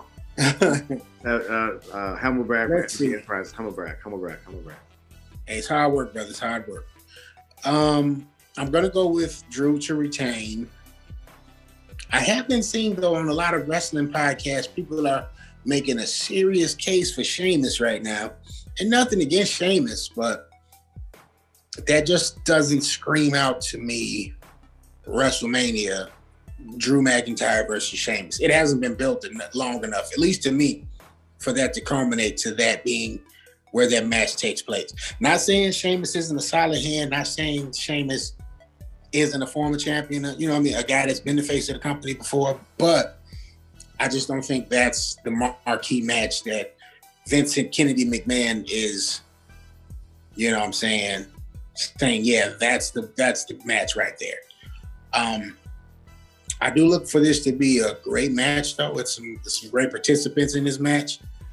But I do think ultimately the run that Drew's had, um, he's only lost the title once during this whole COVID era. era. Um, I think you let this culminate to Mania and let him main event for Raw. Uh, yeah, so I'm, I'm, picking Drew. Um, I'm picking Drew as well um, because there's still a pay per view in between now and or in between Elimination Chamber and WrestleMania 37. That is Fastlane, so maybe they can finally do the one on one match there. So maybe Drew doesn't win with the Claymore. Maybe he snuffs out because Sheamus is the last person to enter the chamber. So maybe Drew narrowly escapes. Yeah. Uh, and they do that. Um, that being said, we are. I'm glad they removed Miz from the from the match. I don't know if there's anything going on with him. That being said, so actually, I don't want to say that I'm glad, so to speak, because excuse me, I didn't see Raw. I just know that they added Kofi as a, his replacement, but I don't need to see the Money in the Bank title holder inside. But we're not even just inside the chamber. Why? Why do I need to see that? You know, person getting a championship match while they're still holding the briefcase. That makes zero sense. Yeah. Uh, but with that being said, although one time I'll say this, and then I'll move on to Joe get his prediction. The one time they did do that, though, well, not the one time, but when they did that, one of the best matches from six years ago was at Triple Threat when Seth was a Money in the Bank contract holder at Royal Rumble against Brock Lesnar and John Cena. That was definitely like the best match on the main roster that year. That's probably so, one of, that's probably one of Seth Rollins' best matches ever. I thought one of his best matches ever, bro. I agree with you. That was super dope. Um, I think with Drew retaining, it's gonna be Drew retaining. But then, like you said, KG, there is another pay per view at Fastlane. So maybe that's the build with whoever we think he's going to end up being with, because he's not going to choose Edge. I mean, Edge is going to choose him because the money is on Edge and Roman right now. Because that that, that looks like a good ass match. But I believe it to be uh, where it would be um, Drew retaining.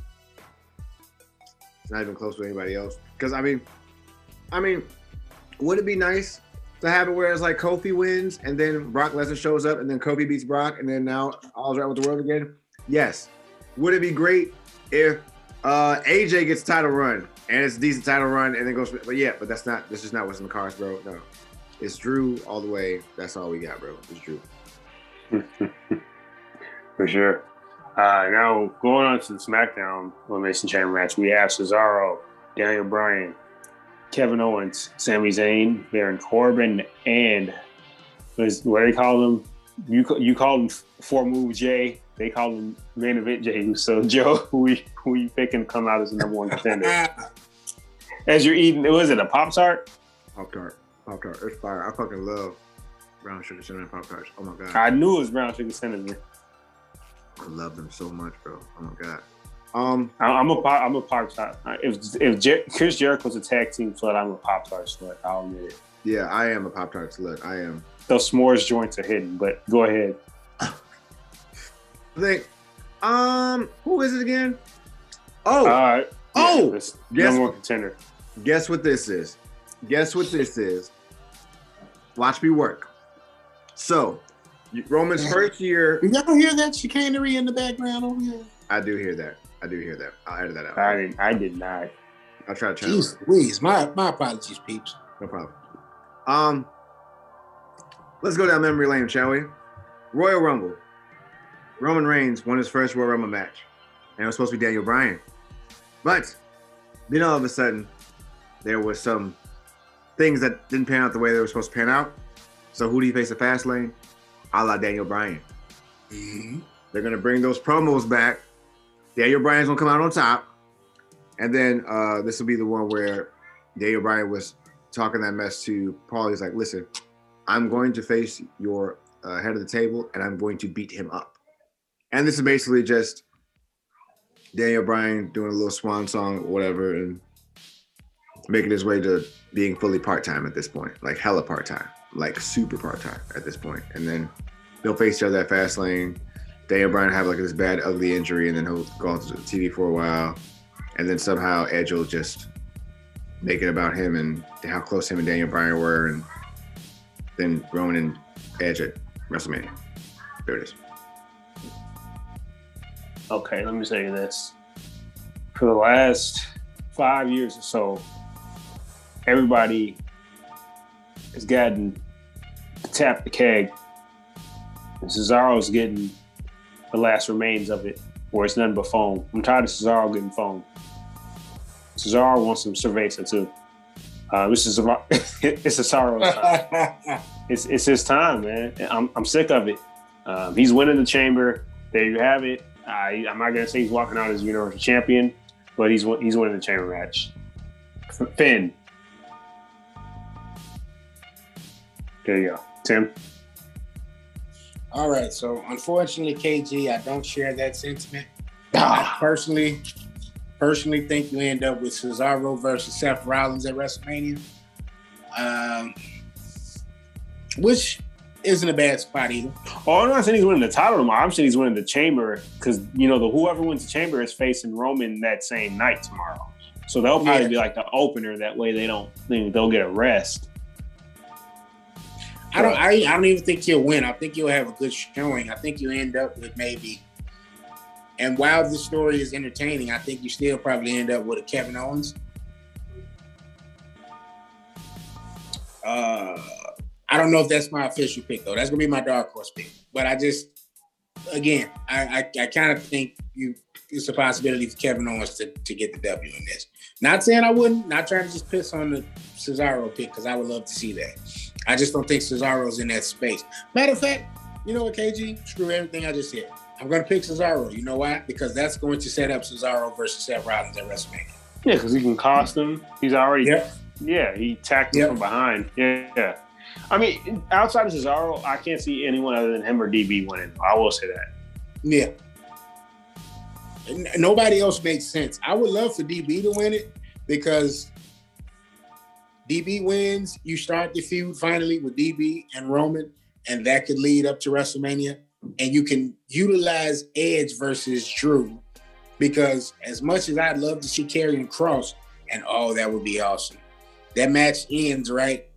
Drew retains. He's sitting there. He's drained, and who comes out from the back with the little uh uh TikTok. What, what is it called? The sand right. thing, The, the, uh, yeah. You know, uh Scarlett. That would write itself. Oh my God, that would be amazing. I just don't know if they would hotshot anybody that quickly. So I think that would lead to just Edge choosing Drew officially. But uh yeah, no, I'm gonna go with Cesaro too, KG. Yo, that that pick, I had to do a little bit more thinking as I'm talking, but yeah, I, I'm, I'm gonna go Cesaro. And this is why I like I like SmackDown because outside of Baron Corbin, it seems like the only person I would have replaced him with would have been Seth Rollins. And I think had they done that, this could have potentially been one of the greatest Elimination Chamber matches ever. But it's neither here nor there. Uh, so, are we all in agreement that Roman's retaining whoever wins this Chamber match? Totally. Okay. I, I think we all are, but I Yep. can't. I can't speak. Okay, so yeah, and, and it's no knock on whoever wins. It's just Roman's been killing it, um, and it's not that you can't take the title off in the elimination chamber, but you want it to mean more. Yeah. Um, the with the work he's been putting in with this character, I need this to be like a WrestleMania moment for somebody to take the title off of him. I don't see it happening just because it makes Roman look too weak to lose to somebody who's already going to be in a 25 to 30 minute match. And his record is always his record is already already shit at WrestleMania, and then also on top of that, um, he's gonna break CM Punk's record because Vince wants CM Punk out of all oblivion. So he's gonna break it. Yeah, Roman's singles record isn't great. Yeah, I'll co-sign that. Yeah, you're right. Because he has a winning record. That's mostly because the Shield won two times at Mania. He won twice at Mania. He, Yeah, Uh, Taker. he beat Taker, Trips, and, and Drew, but he also lost to Brock, and he he was the one that took the pinfall when Seth cashed in. Right. So like, like no, no, no shade. Uh, Shawn Michaels was Mr. WrestleMania, but he had a terrible record at WrestleMania. He was like, Yeah, so is Trips. right. No shade, but you know, I think now that shit matters to motherfuckers where they want to have one record. And plus, I, you know what? I honestly don't want to see my asshole the title right now because it makes sense. Um, there's that. That might be being, being selfish, but I just is how I feel. So yeah.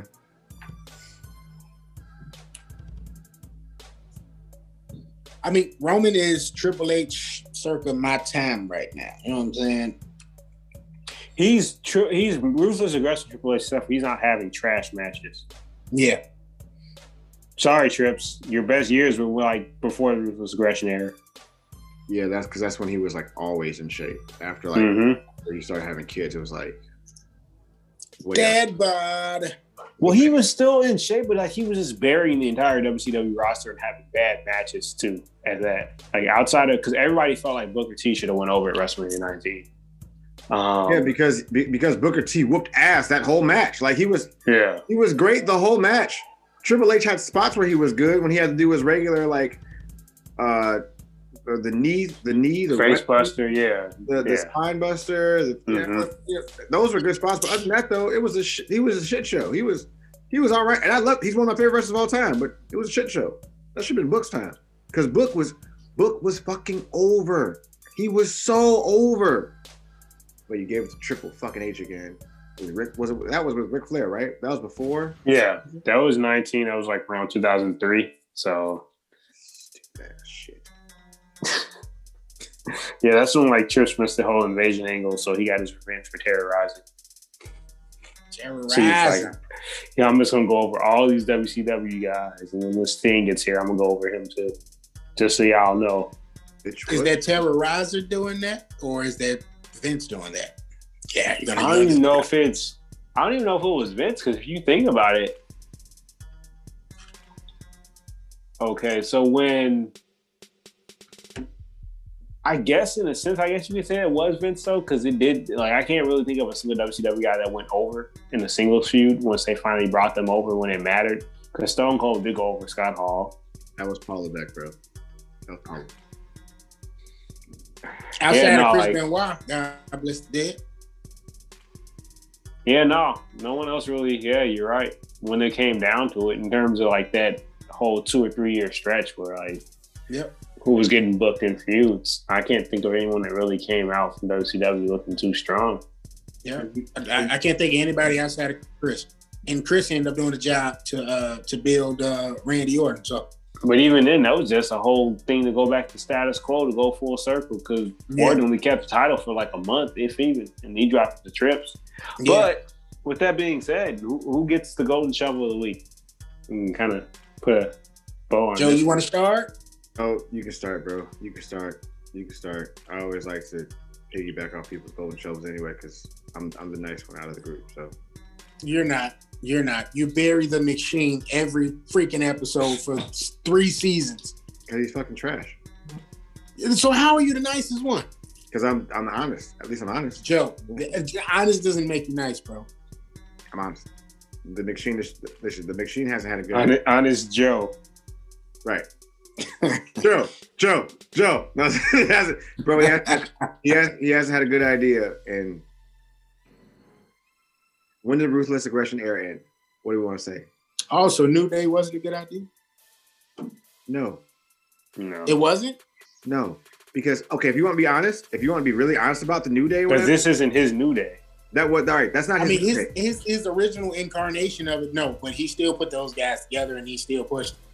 No, bro. He just allowed them the ability to morph it That's into not- what they wanted to morph it into. bro he had he had a whole he had a whole african american choir section and then dressed in tailored suits and talking about the power of positivity which once again goes to his god complex.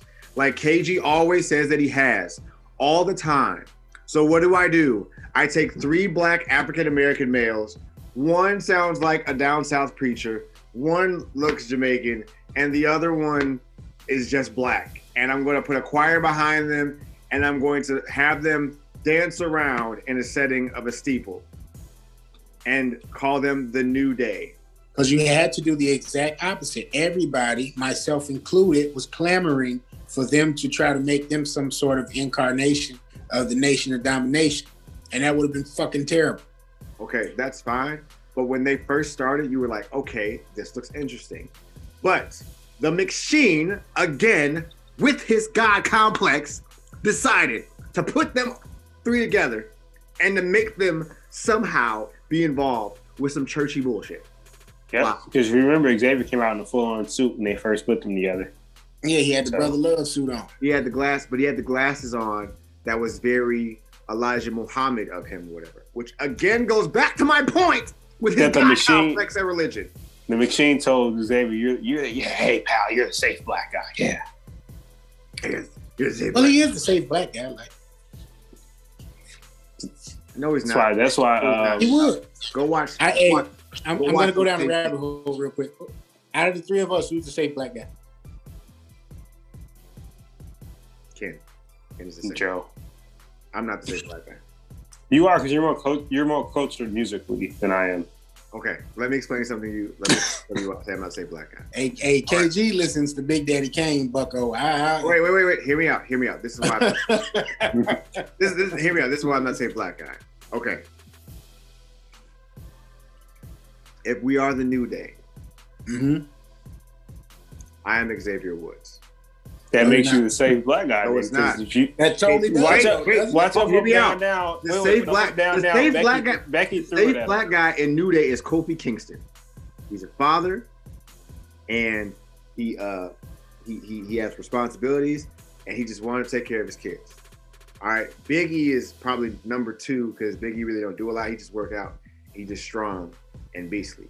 So Xavier who's Big E then? Xavier Woods got a dark side. I'll let you take that as you want to take it. The only reason you're saying that is because a certain somebody put a certain tape out, And That's and it. Becky and, and that Becky doesn't Lynch. make him hard have a dark side. That and Becky man. and Becky Lynch threw it at him too. On up, up, down, down. He was That talking about just makes piece. him a man. That's all that does. He's human. That That does doesn't- not make him a man. That No, totally does. What? Xavier Xavier Woods is Xavier Woods is the dark horse.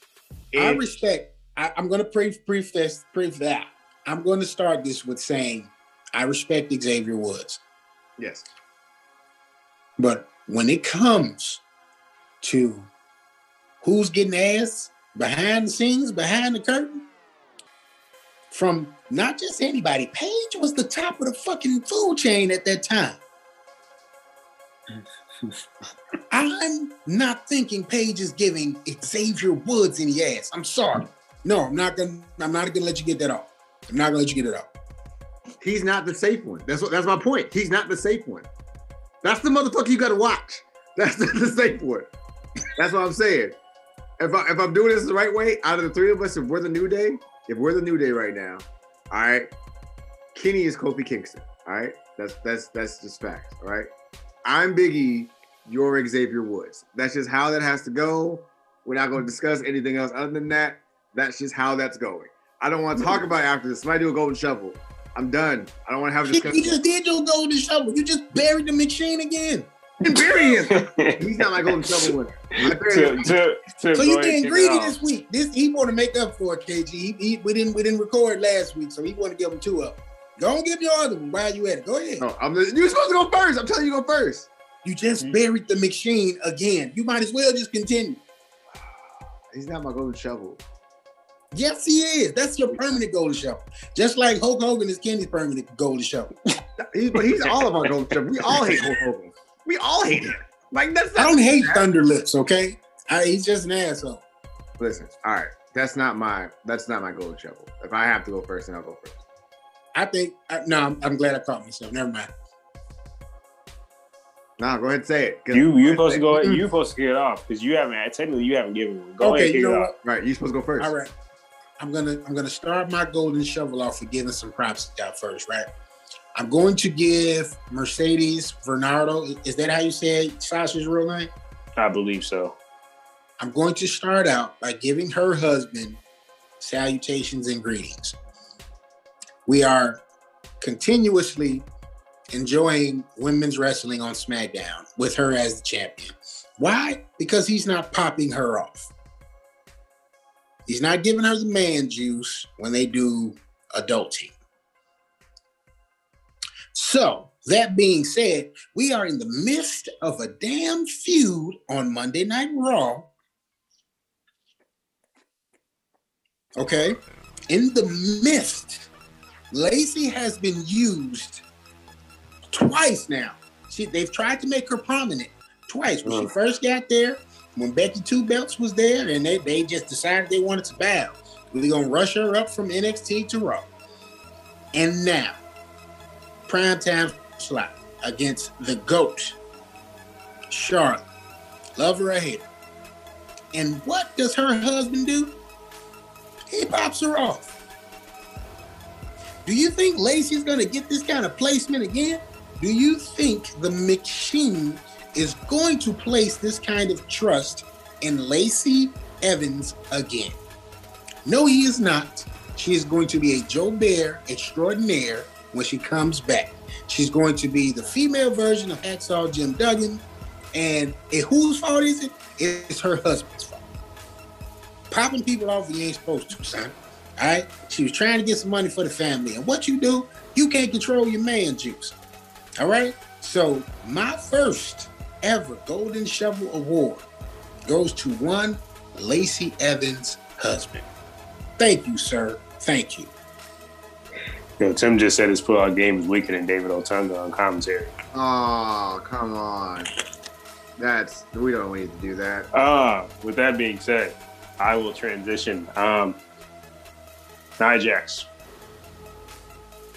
Let me just say this. I am tired of seeing you on my television screen. I frequently turn away from every segment you are involved in. You have injured almost half of the roster. You think it's funny. You, you make sarcasm on it on Twitter. I've seen the articles.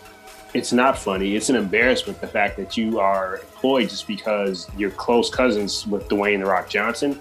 I am sick of this. Vince McMahon keeps clinging onto that dude. Oh, I'm sorry, the machine keeps clinging onto that dude's sack like it's his lifesaver. Um, I, it makes no sense that you you have a championship twice. You're a two-time champion. Meanwhile, Ruby Riott, who's easily the most underrated woman on the main roster, has not won a championship.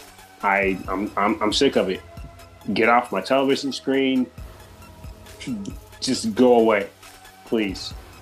Um, yeah. Goodbye. So what you're saying is, is you don't like her whole. You don't you don't like her whole, bro? Uh, I'm going to go further into this, and this is probably going to get us, you know. um, you call-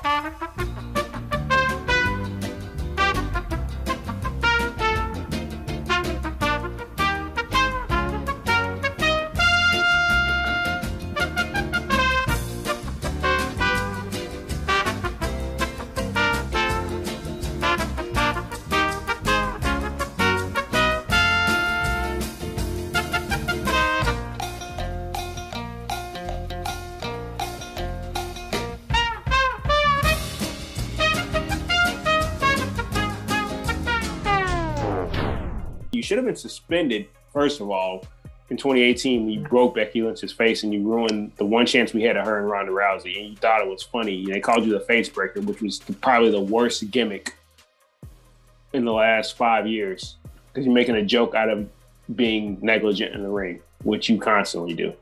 That's it. That's all I got. Uh, just so you guys know, um, Lacey Evans' husband's name is Alfonso Estrella Cadlet. Australia, Uh, Estrella. Estrella. I don't know. You know, you can never trust a guy named Alfonso. Hey, hey, only Alfonso I like is Alfonso Ribeiro, Fresh Prince. Okay, I hate Alfonso Mourning.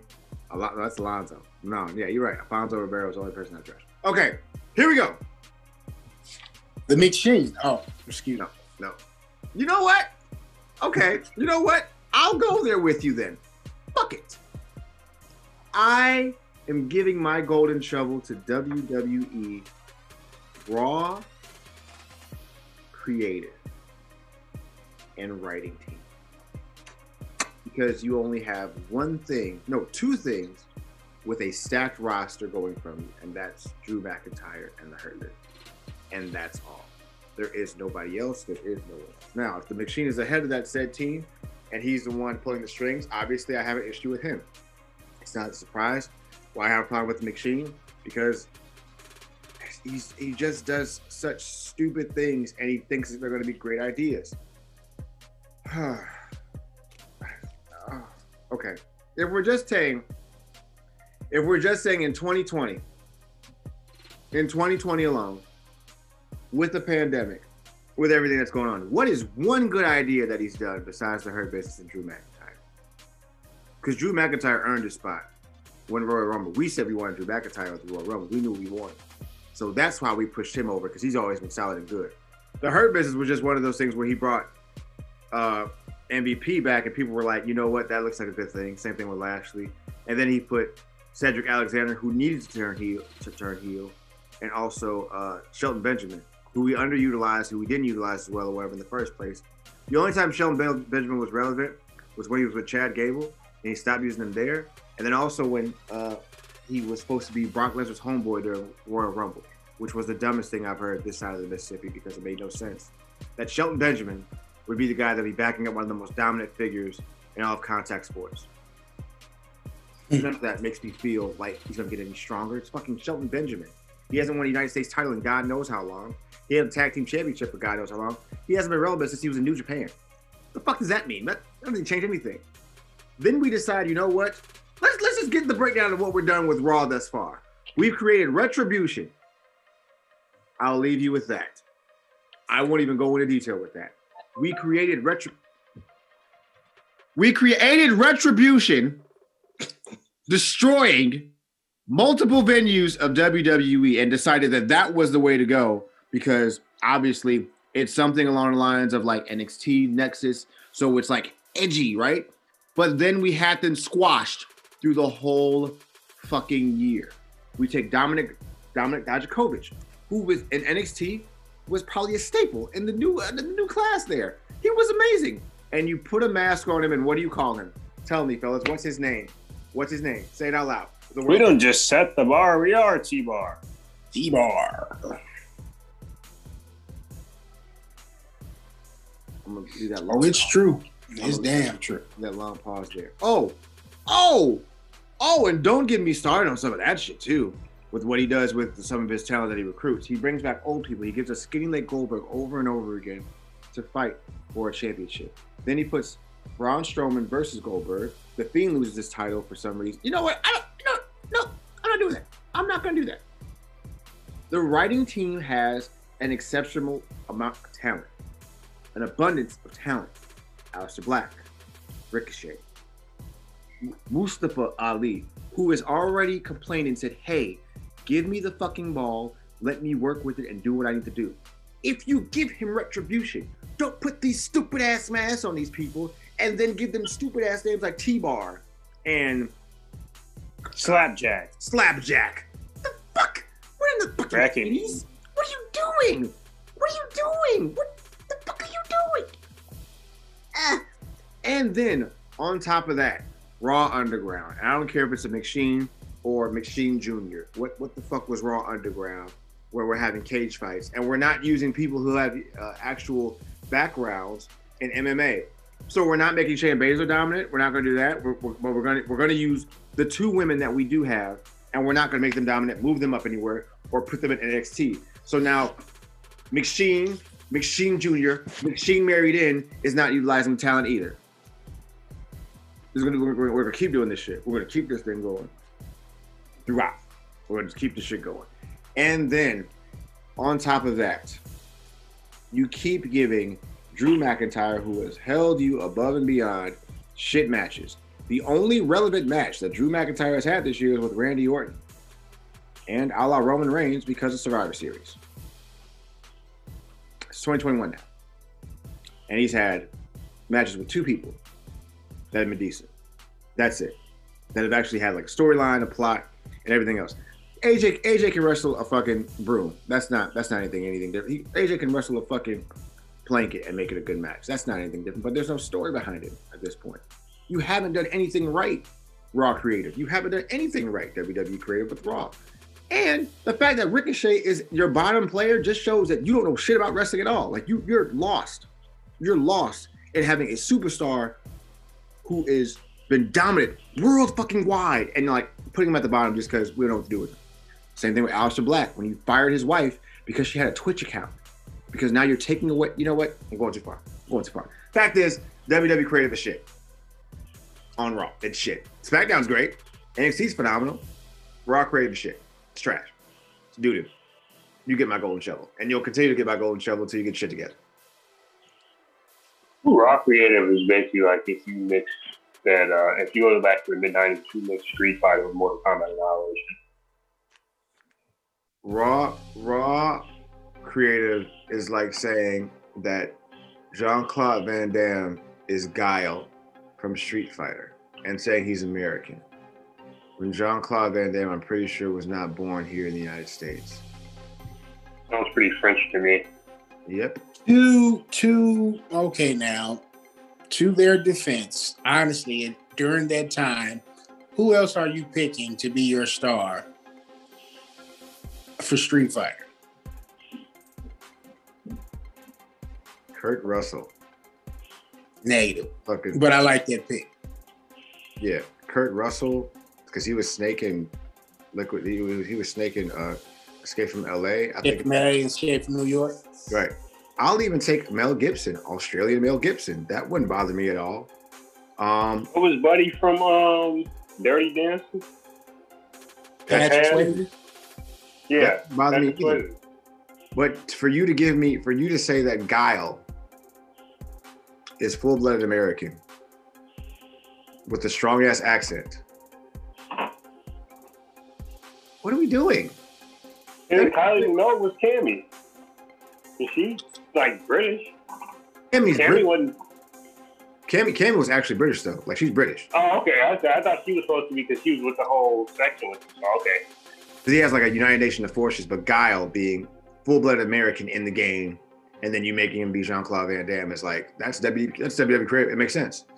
Let's put Dominik But Dijakovic. that was that was '90s movie making though. Like '90s movie making was crap anyway. Like you lucky you didn't get Dolph Lundgren as Guile. So is and so is WWE Raw creative. They're crap anyway. Act, and also you said name you one good thing he did in 2020. He turned Roman Reigns heel finally. But he's on SmackDown. Was that was that even Vince or was He's that still in control of that though, bro. But Oh. Roman had to ask for that. Roman had to ask for that. You know that, right? Like he had to ask and, and beg for he that. had to grant it. he had to. Look at all those years not- he made. No, bro, made that's not his idea. He made Cena stay a phase, bro. He would not let Cena turn heel. Bro, And you're kind of helping us out. I out think you're here. kind of. you're kind of helping. helping us out though, because I don't think Vince even gave the okay. I think that's Triple. I think Triple H is back to running SmackDown because when everybody was giving SmackDown uh, a lot of credit from like that first time, like first two years of the brand split, Triple H and Road Dogg were running SmackDown. I think They Triple were. H is running were. Smack. I think Yeah. Triple H is running SmackDown again. I think they haven't officially said it, but I think like I don't think Vince is even at SmackDown anymore. I know But for a fact. I know my for a fact Triple H. I know for a fact Triple H is running SmackDown because SmackDown is actually running. It's actually working. But And my point is, is that Roman has been pinpointed as Vince's guy, right? It's Roman, then it's Drew. So whether Triple H is running it or not, Vince still has to okay that heel turn. I don't know if he is though, because I'm not trying to get like because his brother passed within the last month or so, so I don't even know how often Vince has been there. Oh, I, I yeah, didn't even I, I found that out about recently that his brother passed. So and that's and that's my whole point. Like when I say he hasn't come up with anything creative, or like he hasn't done anything, like he hasn't come up with anything creative, bro. Roman asked for that. That was Roman's idea. He's still Like- granted it though. That's access. That's not. That's not coming somewhere with career. That's access. I'm just saying he the man had to say okay for it to happen. And, and it's working great. It's working wonders. I'm, you just said to give you Yeah, one but thing. that's- I'm, I'm just trying to. But that's you know, all. But all the verbiage, and- That ain't you ain't shit. That's why you verbiage and all that. Shit. That's why you but all the verbiage and all that. That's Paul Heyman and Michael Hayes, bro.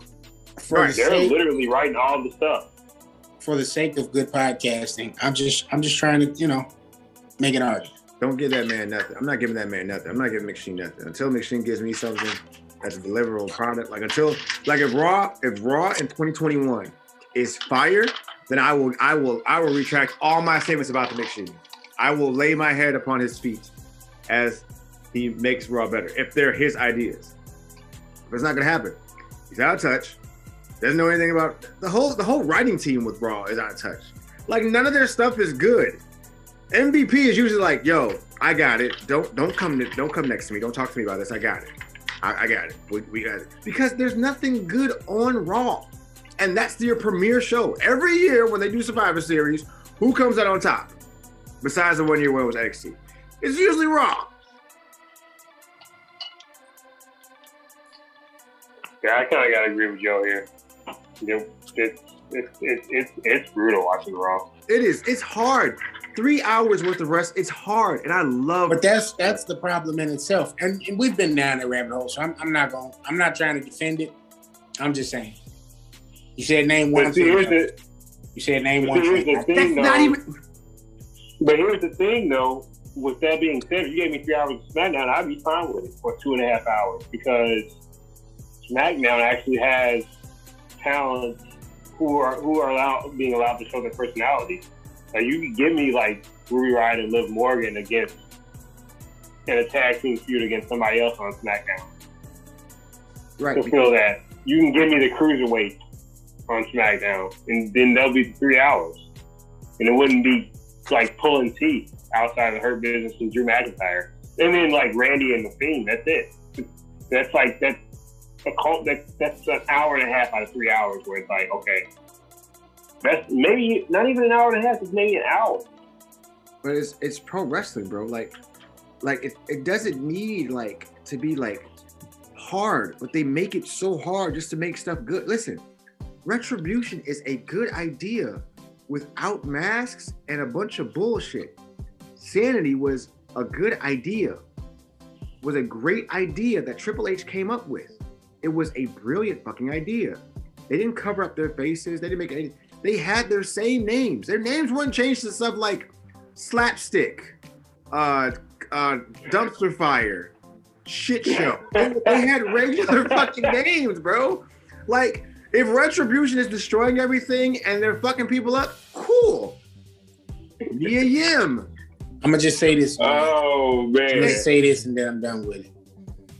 I need Tucker to join Retribution and make his new name Meatloaf. Oh God, why are you adding that? Because you know he listens to everything, and you'll know who do some stupid shit like that. Him, Hey, I want my credit if he used that shit. that- they well, gonna put Tucker in. They gonna put Tucker in there. He just, they just gonna give him a, a one word. They gonna call him Redneck. or something. Red. That, All right, so let's go ahead and wrap this thing up, man. Put a nice big red bow on it. Uh, before we You're finish, 84 years old. Give it up. before we finish though, did you guys watch Young Rock? I did not. Um, I I I feel a certain type of way about Dwayne Johnson lately. I'm just gonna leave it at that. Wait, wait, wait. I don't want. I don't want to give somebody else's golden shovel again. Wait, wait, wait, wait, wait, wait, wait. Is wait. one? Go ahead, John. Wait, wait, wait, wait. So, like Dwayne, you don't like Dwayne Johnson right now? I'm gonna tell you this right now. I'm tired of hearing every time. I'm not. I'm like the most socially aware black person. I'm tired of hearing them every time we see this dude. His grandfather, the High Chief Peter Maivia, and then like as, as like a note, like a, a asterisk as a footnote. Oh, also his African American father, Rocky Johnson. Hmm. Okay. All right. Well, that'll be a golden jump next week because I want to hear all about that shit. I'm, I'm interested. I'm, I'm that. All right, so to that point, KG, to that point, uh, I Big think you might, I think you might just want to check out that that episode Okay. of uh, Young Rock. All right. Is there a cast black nearby? Because as, as you pointed out, that's like the only time you recognize that that brother's part black. I mean, it's you know, his. I mean, his. That was your, in- your, words, not show. mine. His father's in the show. I mean, it goes. It, it kind of goes in flashbacks. So it shows young Rock like seven years old, and they show him like 15 years old, and they show him like 20 years old. So you're getting his time, you know, that he was at the U, you know, played for the Miami Hurricanes. You're getting his time in high school, and you're getting his time uh, as a young guy, you know, young young Rock, seven years old, I think, and his, him being around like Junkyard Dog is in it. Uh, Okay. Rocky, Rocky Johnson is in it. You know, Andre the Giant. You know, uh, a lot of throwbacks, like in the representation, how they look. If the guys look like them, uh, you know, uh, it, it was decent. I, I didn't see it from the very beginning of the show. I saw I saw like the last maybe twenty minutes of it. I think wrestling fans definitely should get behind it, and it's it's it's going to be something we'll enjoy because of the nostalgia factor of it.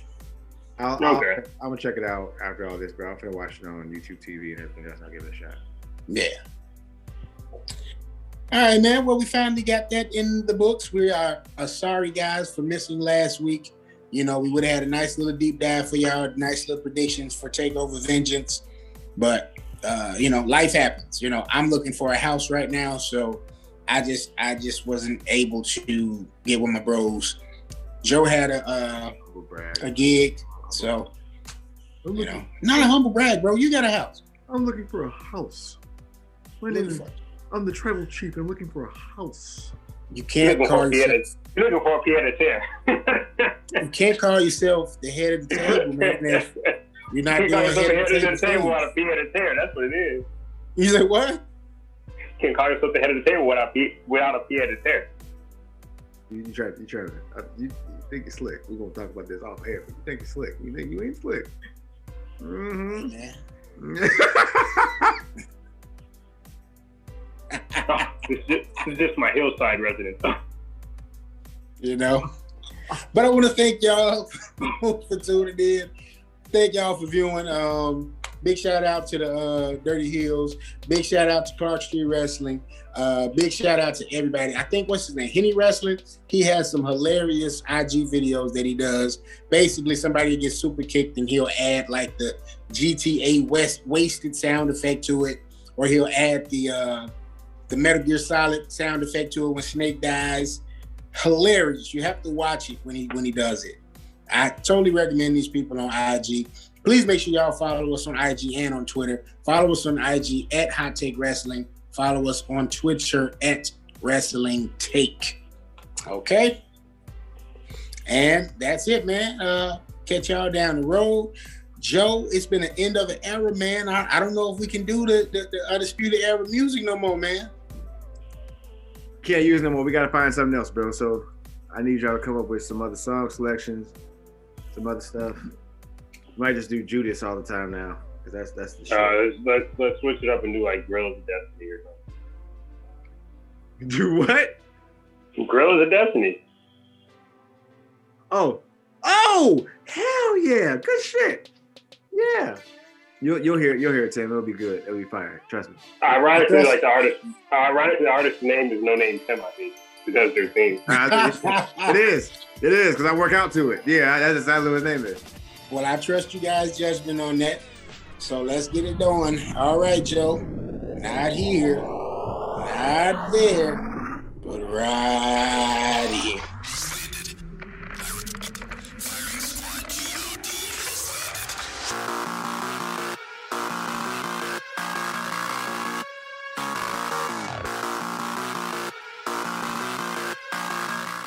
Thanks for listening to the Hot Take Wrestling Podcast. The Hot Take Wrestling Podcast is brought to you by the NMG Network, a division of NMG Enterprises LLC. Ain't nobody really than Gorilla. Ain't nobody really than Gorilla.